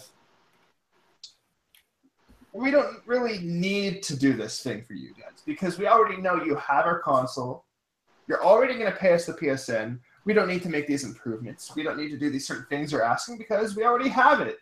We have it in the bag. It's already sold. You guys want cross-network play? We're not going to do that. Why? Because we want people to play our platform because we're dominating, you know? You know, Xbox did the backwards compatibility shit because the fans actually asked for it, you know? Like, I was one of those people who was begging for this. They said when they did this announcement was... or something like that. It was something along those lines. Like, people don't like old games. I'm like... To an Xbox fan and to somebody who wanted backwards compatibility, what are your thoughts and feelings on not being able to just put every original Xbox game into your Xbox One and only select titles are backwards compatible? Okay, I have two thoughts on this. Good and bad. Good, I like the anticipation and excitement of waiting for that game I love to be announced. Bad as in, I just want to play my fucking game. Why do I have to wait? I own this game. I shouldn't have to wait to play it. So there you go. Like, I loved this. Like this week, for example, they announced Metal Gear Rising Revengeance and Battlefield Bad Company. And I'm like, I'm excited to play these games again because they just got relaunched. It's kind of like a relaunching of an old game. So it does add these. That's probably a nice touch. Yeah, it kind of brings a new excitement on an old game you might not have thought of. Like, I remember with the Xbox 360, it had original Xbox backwards compatibility. I wasn't as excited to play my original Xbox games because it already, from the get-go, could play those, you know? But when it was brought to my attention, like, hey, this week Blue Dragon's going to be backwards compatibility, I'm like, sweet! I just bought that. I'll play it now, you know? It's installed. It's in front of my face. I can see it. I'm going to play it, you know? But the thing is, I don't like the fact that it's just select titles, and that's not that great. Some games are going to be left behind; it's inevitable. And what was the question? I'm sorry. What was the question? I'm sorry. All right. Do you prefer? I just didn't like. Oh, go. Sorry. You just went blank. Is that what you're trying to say? Like, I misheard it, and I'm, like, lost as you're explaining what your thoughts were. And I'm like, hang on, that's not what I interpret. So I'm like, what was the question? RJ, do you want to say it again, or should I say it? Do you, as an Xbox fan, how do you feel about backwards compatibility being only certain games? And not just every game? And there you go. How do you feel about that? All right. And like I said, there's things I like and don't like. And I mean, it's actually improved the sales of a lot of these old games a lot, you know. I remember Call of Duty Black Ops, for example, like, which is an old, considered an old game. As soon as it like got relaunched on the Xbox One, it was like one of the top 10 selling games that week on the digital store. I was like, this is like a 8-year-old game right now, and it's like a top 10. That's weird. I think with the limited, you know, choices for backwards compatibility, it is quite a nice surprise. I'm not going to lie, I'm such a convert. I went from Xbox, you know, to PlayStation 4. I love my PS4. I prefer the Xbox anyway. The PS2, like, backwards compatibility on there. It is quite nice, you know, when you're scrolling down and, like, ooh, destroy humans. That's quite a nice little surprise. And then you buy that and you're like, hey, I'm playing this again. But yeah, I do have to admit, it's not the best that every single game isn't there, but you have to understand it's realistically impossible to have them all there. So I think you treasure the ones that are on there more. You know what I mean? You want to play them all. Like Max Payne, I'm going to play through that again when I can. I'm glad that's there. Yeah. It's just a nice little gift, as it were. And that's how I see it anyway.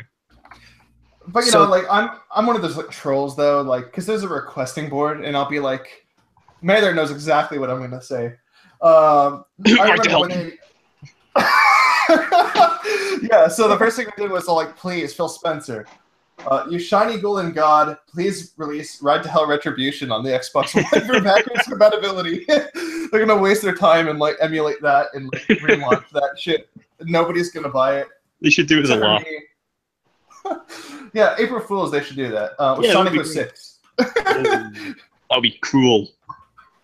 Yeah, they should go for it. RGA. I was gonna say, Mader. He made a good, valid point about how, since there's less titles, it kind of makes you appreciate them more. And that's what I feel EverDrives are bad. You guys all familiar with EverDrives and all that? Yeah. Yeah, because all the games are all the games are on the card or whatever, right? Like, and you buy one cartridge, you load all the ROMs onto it, and you can play. And I feel that with those, you don't appreciate the games as much because you have every game right there. And you could just play like 50 games in an hour, but you don't actually get to sit there and enjoy and just muscle through the game, because if it gets challenging, you're just like, oh, forget this and play another game. Agreed. I have to agree though. You know, one of my favorite things is, since now they announced the original Xbox backwards compatibility, starting in fall, we're getting those. They're re-releasing the Duke. They're bringing the Duke back. Yo, the Duke. Duke Nukem. Really? The Duke. Yeah, like, you know Hyperkin, the guys that do like Retron and like all that stuff?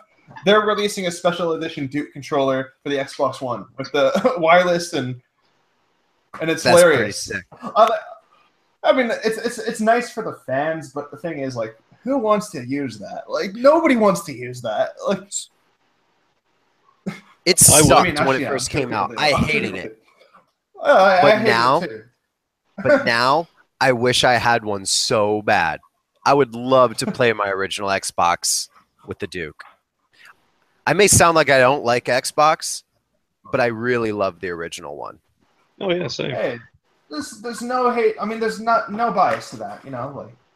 Like, I just hate working on the 360 on the one. Yeah, I mean, like, terrible. Have you ever had to fix a Saturn before? I heard those are pain. Never. I've never experienced a Sega Saturn broken in my entire life. They don't break. They're impervious. That's awesome. Oh, okay. No, just saying. Actually, no, I think that's just to make games. Perfect console. To make games, like, Saturn's the hardest. Oh, yeah. Here, let's just throw two processors in at the last minute and not tell anybody. Yeah. Like, I heard, like, development-wise, PlayStation 3 and the Sega Saturn were the absolute most difficult to make games for, like, over the years. That makes sense. Like, especially the early PS3, like when they were, like, say if it was a multi-platform, like BioShock, for example, came out on both PS3 and the 360. The 360 version was a lot better because, like, the developers didn't really know how to use the BioShock. I mean, the 360, the PS3's technology to the full of its capabilities. They were still kind of trying to learn the engine and like learn how it works.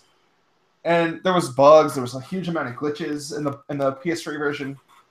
Even, like, the Bethesda games, you know, like, were really harmed by the PS3. So it took a long time for people to master the development process for PS3, you know? And eventually, that is another example. It's better on the 360 than the PS3. Yeah, in most cases, the 360 version is usually better, last gen. Most cases. But there are some rare occasions where the PlayStation version is much better. Like, when there isn't an Xbox version. Dominating the competition. Yeah. Or, like, they used to do the stupid, I mean, they still do it, exclusive DLC. Like, I remember when Soul Calibur 4 came out, they did like, oh, you know, if you got the Xbox 360 version, you get Yoda. I'm like, oh, cool. If you get the PlayStation version, you get Darth Vader. I'm like, okay, what the fuck? I want to play as Vader. Like, I'm like, I want to play as a little green man. I want to play as, like, the badass with the red lightsaber.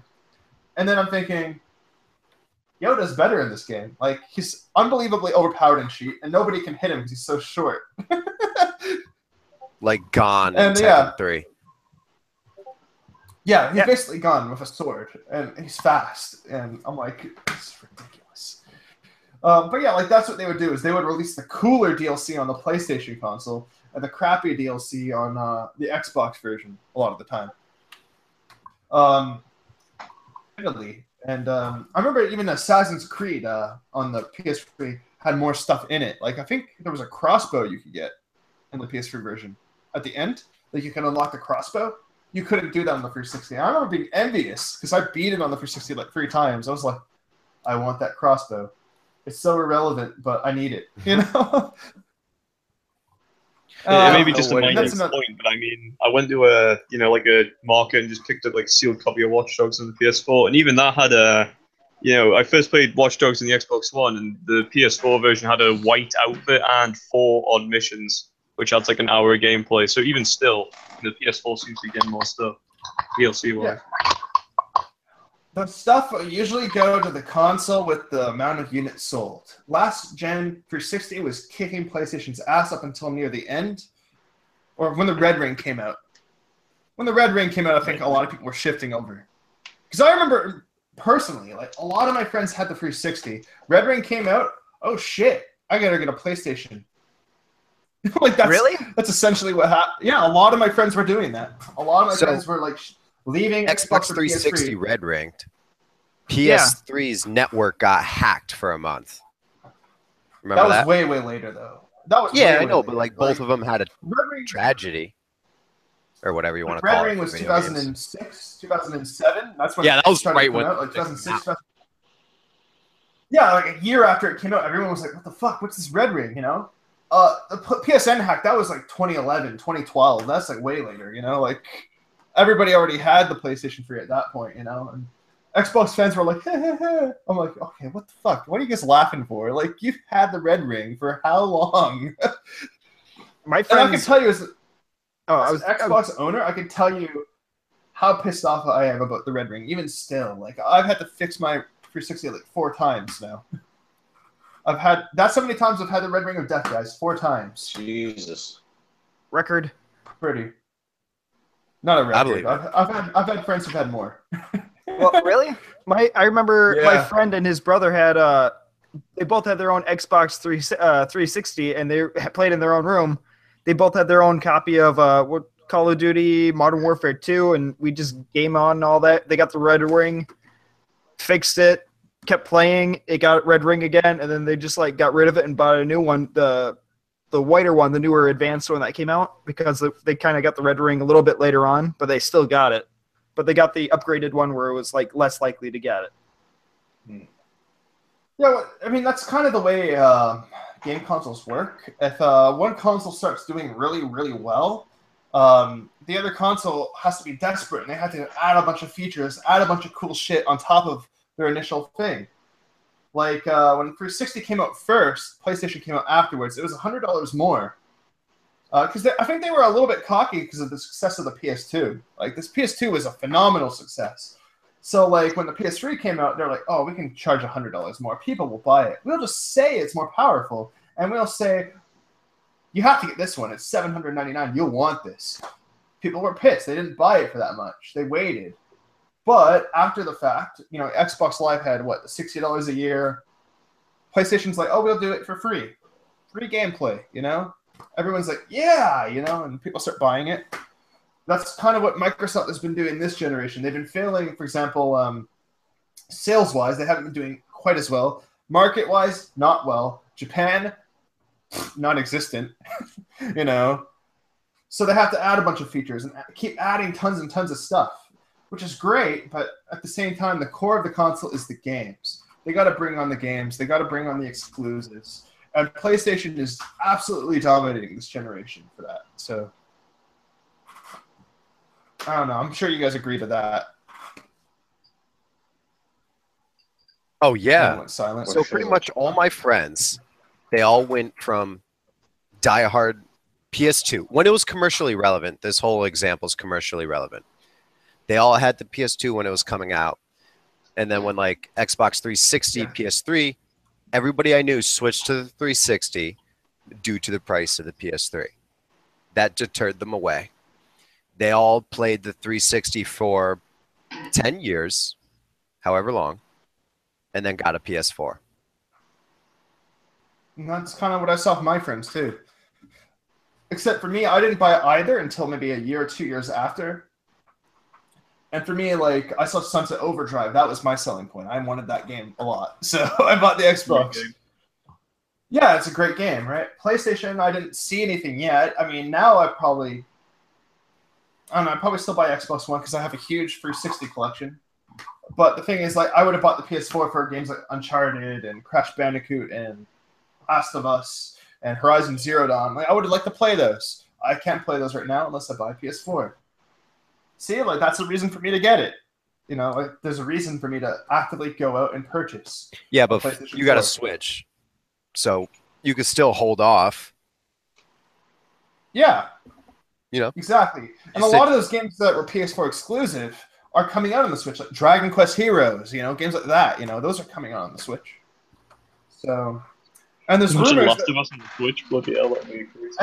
that even Crash Bandicoot will eventually come to Xbox and the Switch. In fact, that might be happening. So, nah, I didn't go out and buy a PS4 just to have Crash Bandicoot turn on the Xbox now, PNG. Don't be putting these thoughts in my head now. Nader, look it up. Just look it up. No, I refuse to. You'll see. I am glad I bought the PS4 because, you know, don't get me wrong, I enjoyed my time with the Xbox One, but fuck, the PS4 just blows it straight out of the water, honestly. Don't want to start a war or anything, but man, I just... No, I agree with you, man. I agree. Like, as long as you're having fun with the console you own, I don't really care. Well, exactly. Yeah. Like, for me, like, I don't care if you like PlayStation over Xbox. I don't care if you like Xbox over PlayStation. As long as you're having fun, you're enjoying the games that you have, and you're just having a great time. That's what video games are all about to me, you know? Absolutely. Yeah. Nintendo. It's funny to, like, go back and forth. Nintendo takes them from me. For me, that's, like, harmless fun. You know, me and, for example, JD, who's often our podcast, we always fight, you know, PlayStation, Xbox, blah, blah, blah, you know, but it's all in good fun. Like, we don't actually hate each other. Sega. We don't want the other company to fail. We actually want them both to succeed. You know, we want gamers to win at the end of it. The friendly competition helps gamers win because both will try to improve and both will do better, and we benefit off their improvements. Sometimes we get screwed, but sometimes we get spoiled at the end of it. Mm-hmm. And in order to get spoiled, sometimes you got to get screwed in the process to find out what actually works for us and what makes us happy. You got to have some setbacks to get the success, you know? And I think that's what happens sometimes. Got to get screwed to get successful. That is a quote and a half. There you go. Oh no, I'm just yelling stupid philosophies right now. I'm pretty much out of topics. You guys have anything else you want to add? What about that whole? Have we already talked about this Atari console? Because I only recently read about this. What's up with that? What happened with that? Where did that go? It's got more bits. Sega Genesis is 16-bit. Atari, I don't fucking know. Atari Genesis 64-bit. Yeah. Half a bit. That was back when, like, the bit wars was, like, a real thing. Because I even remember that, like, the Dreamcast, it's 128 bits. And then people are like, how do you know that? I'm like, because 128 is 64 times 64. Do the math. Actually, the wars are kind of back, but not the... No, not times. Right now, it's the resolution wars. Well, your system can do 720p. Well, mine can do 1080. Well, mine's native 4. Mine can do 4K upscale. Mine's native 4K. Oh yeah, yeah. Well, your game, not one specific game on your console is not native 4K. So how do you explain that? Dude, now like, it's all about like. I'm just like, as long as your game runs fine, who the fuck cares? Like, dude, you don't even need 4K gaming. Amen. PS4 Pro. Yeah. Xbox Scorpio, whatever that's called, you don't need either of those. Xbox One, Xbox X. Xbox One, Xbox S. Honestly, PS4 Pro, Xbox One X, those are luxury items. You know, those are for people who really want a little extra of their game. You don't need it. You don't need them. I don't need them. You don't need them. You can't tell the difference. Our eyes aren't even that good. You have 4K TV as well for a start. Even still, you can still see some visual benefits, but even still, what's the point? You're spending extra money on like slight visual bump. How big does your yacht have to be? Exactly. You guys got to see the website, by the way. I looked it up last week about the Xbox One X, and it's literally like a what is it? A porn mag? Just like you're scrolling down, and it's like, oh, look at these cool edges. It's all shiny, and it's like. Flaunting everything it's got as much as it can. The Xbox One S, though, I'm getting quite worried about it because, you know, I kind of... The S was like, oh, man. Look at the S or the X? X, sorry. I slipped in my words. Oh. I corrected myself. Okay. Yeah, but no, I was looking at it, and they were doing the reveal, and they were just throwing off a lot of technical jargon. I had no idea what it was about. And it was like, let's see what this monster can do. Minecraft. Wow. Oh, cool. And then, Crackdown 3 interview, he was like, so how are you going to be utilizing the Xbox One X's thing? Is it going to be in 60 frames per second? The guy went, it's going to be in 30 frames per second across all systems. So so far, we've got Minecraft in 4K, and Crackdown 3 is going to be in 30 frames per second. I don't see how these games are getting any... What's the word I'm looking for here? Better. Technological boost from the X... You know what I mean? Well, that's up to the publisher or the person making the game. That's not up to Microsoft. That's up to the developer, right? Well, why wouldn't you make use of this new terafloppy skippy-dippy hydraulics? I don't know. Terafloppy skippy-dippy hydraulics. I love it. What was it? There, I don't know what that means either. The E3 that happened this year, there was one game that was coming out for one console, 40 frames per second, 60 whatever teraflops, and then one of them was like half that, and everyone freaked out. What game was that? It was literally a game. But hang on, it might have been Anthem. Well, Anthem actually, the guys that did Anthem, BioWare. Apparently, Sony actually told them to hold back on the Scorpio, like the Xbox One X version. Like say, oh hey, you know what?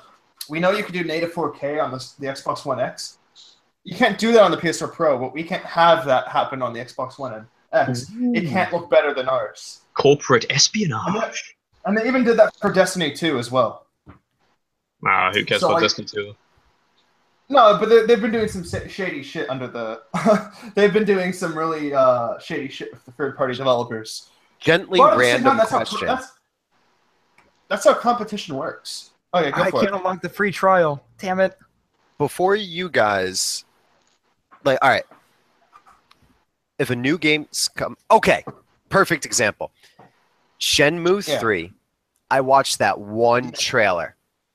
I will never watch other gameplay of that game until that game comes out, except for that first official trailer. That's all I do. What do you guys do? How much of a game do you watch before it comes out?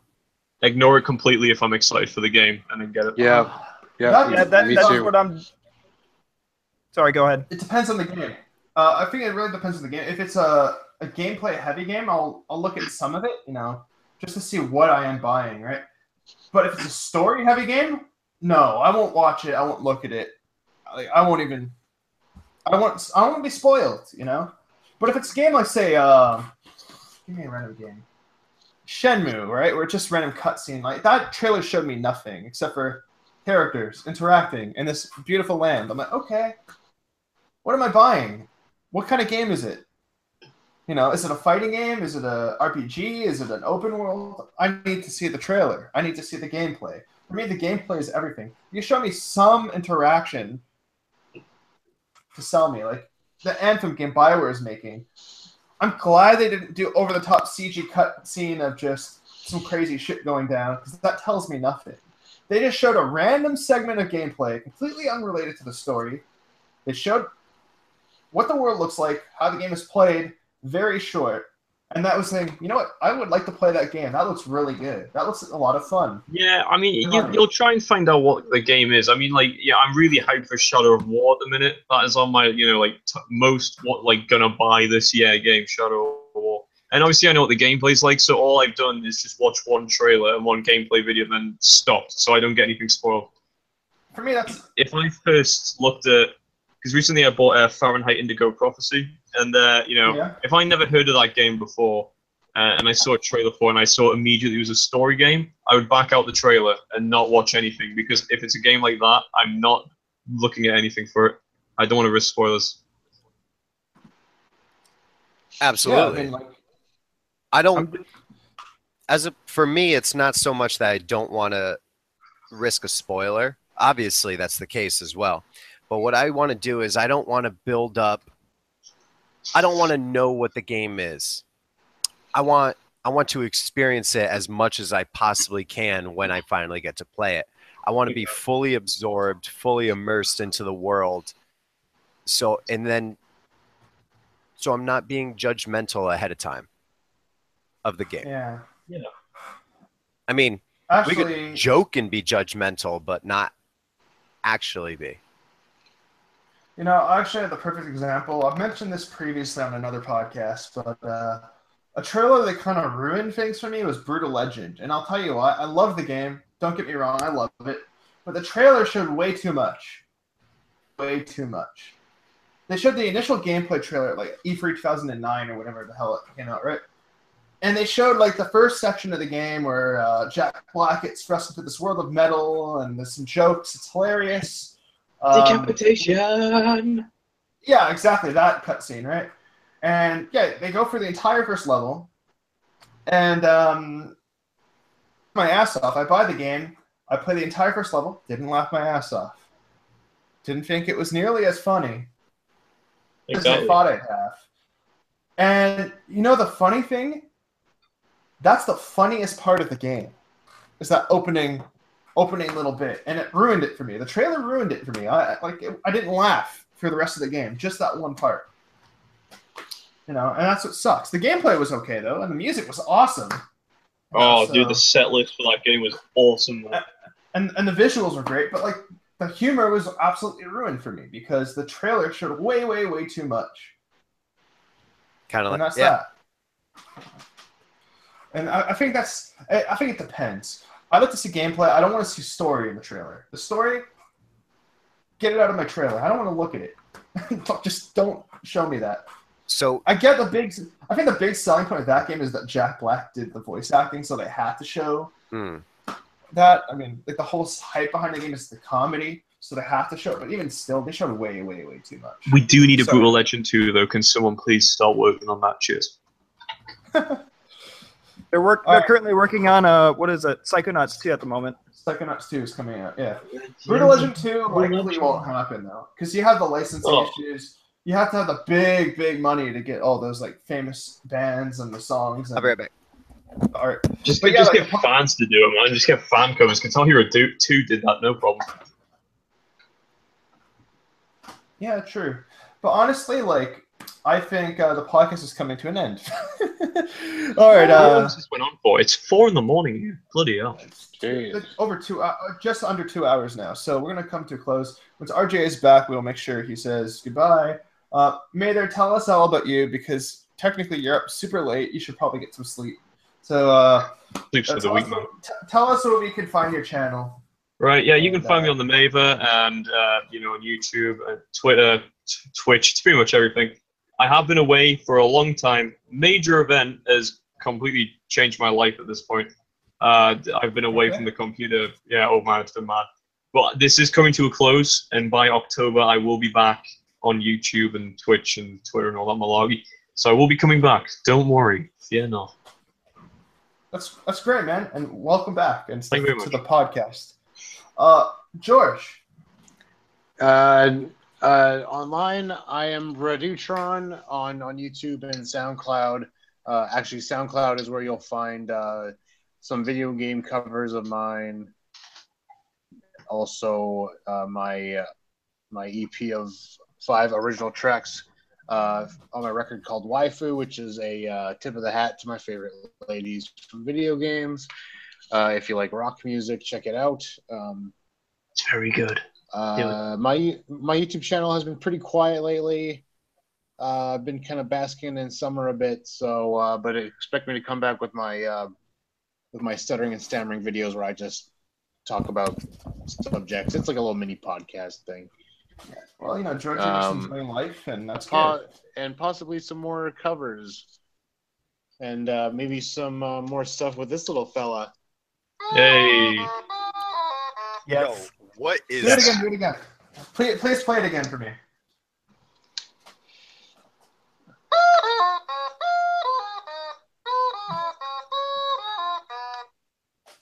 He's so adorable. There's no way your fingers are actually making it make that noise. It is. How? Just Google that. It's on this strip here.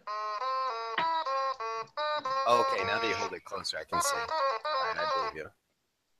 That's so cool. Yeah, and then just awesome. Hold it down.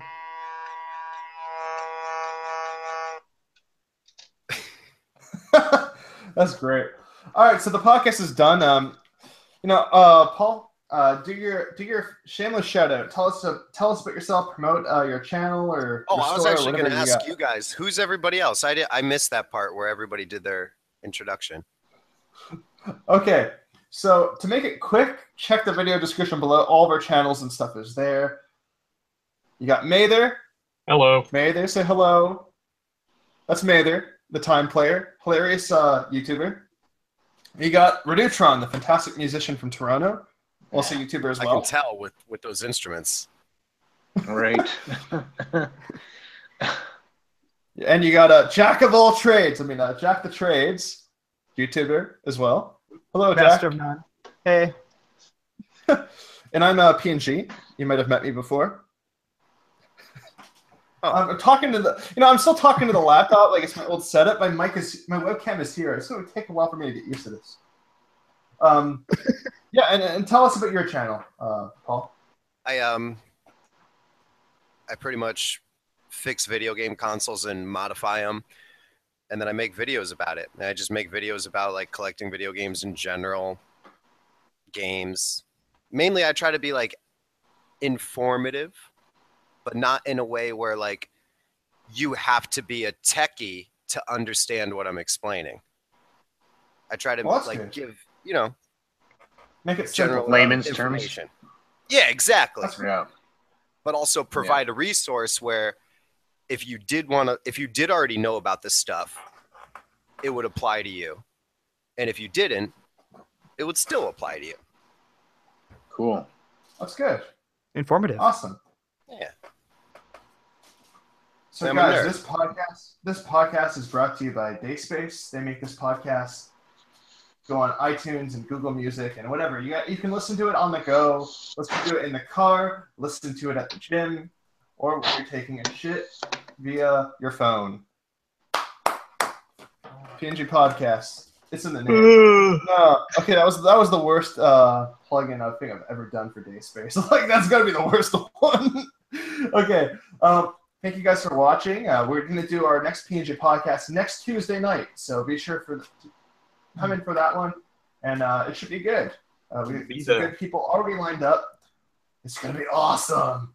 Okay, thank you all for watching, and remember to be sure to buy Billy the Wizard at EB Games or GameStop near you or eBay. Paul, you should buy a copy. If you're on the PNG podcast, it's initiation. You need to buy a copy. You have to. I had to buy it right before I got on. Really? Yeah. Like, I can't believe you spent that much. Fine, I'll do it. What? I finally got it. Yeah, I was waiting for it to be cheap, but never did. Then, bam! I'm coming back on. I gotta buy it now. Oh, so. It's initiation. I'll do it. It really is. You can't come back on for a second one until you get it.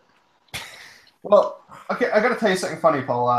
None of us here have heard of Billy the Wizard until our very first podcast episode. My buddy Dragon Dude brought it up. Nader here. So what the hell is Billy the Wizard? He went and bought a copy. How much did you buy yours for, Nader? I was like $1 or $2. $1? Okay. Dragon Dude bought his for like, what, $2? Eventually, I bought my copy for $2.66. The owner of DaySpace bought his for through the mail. Like, he actually shipped his because of this podcast.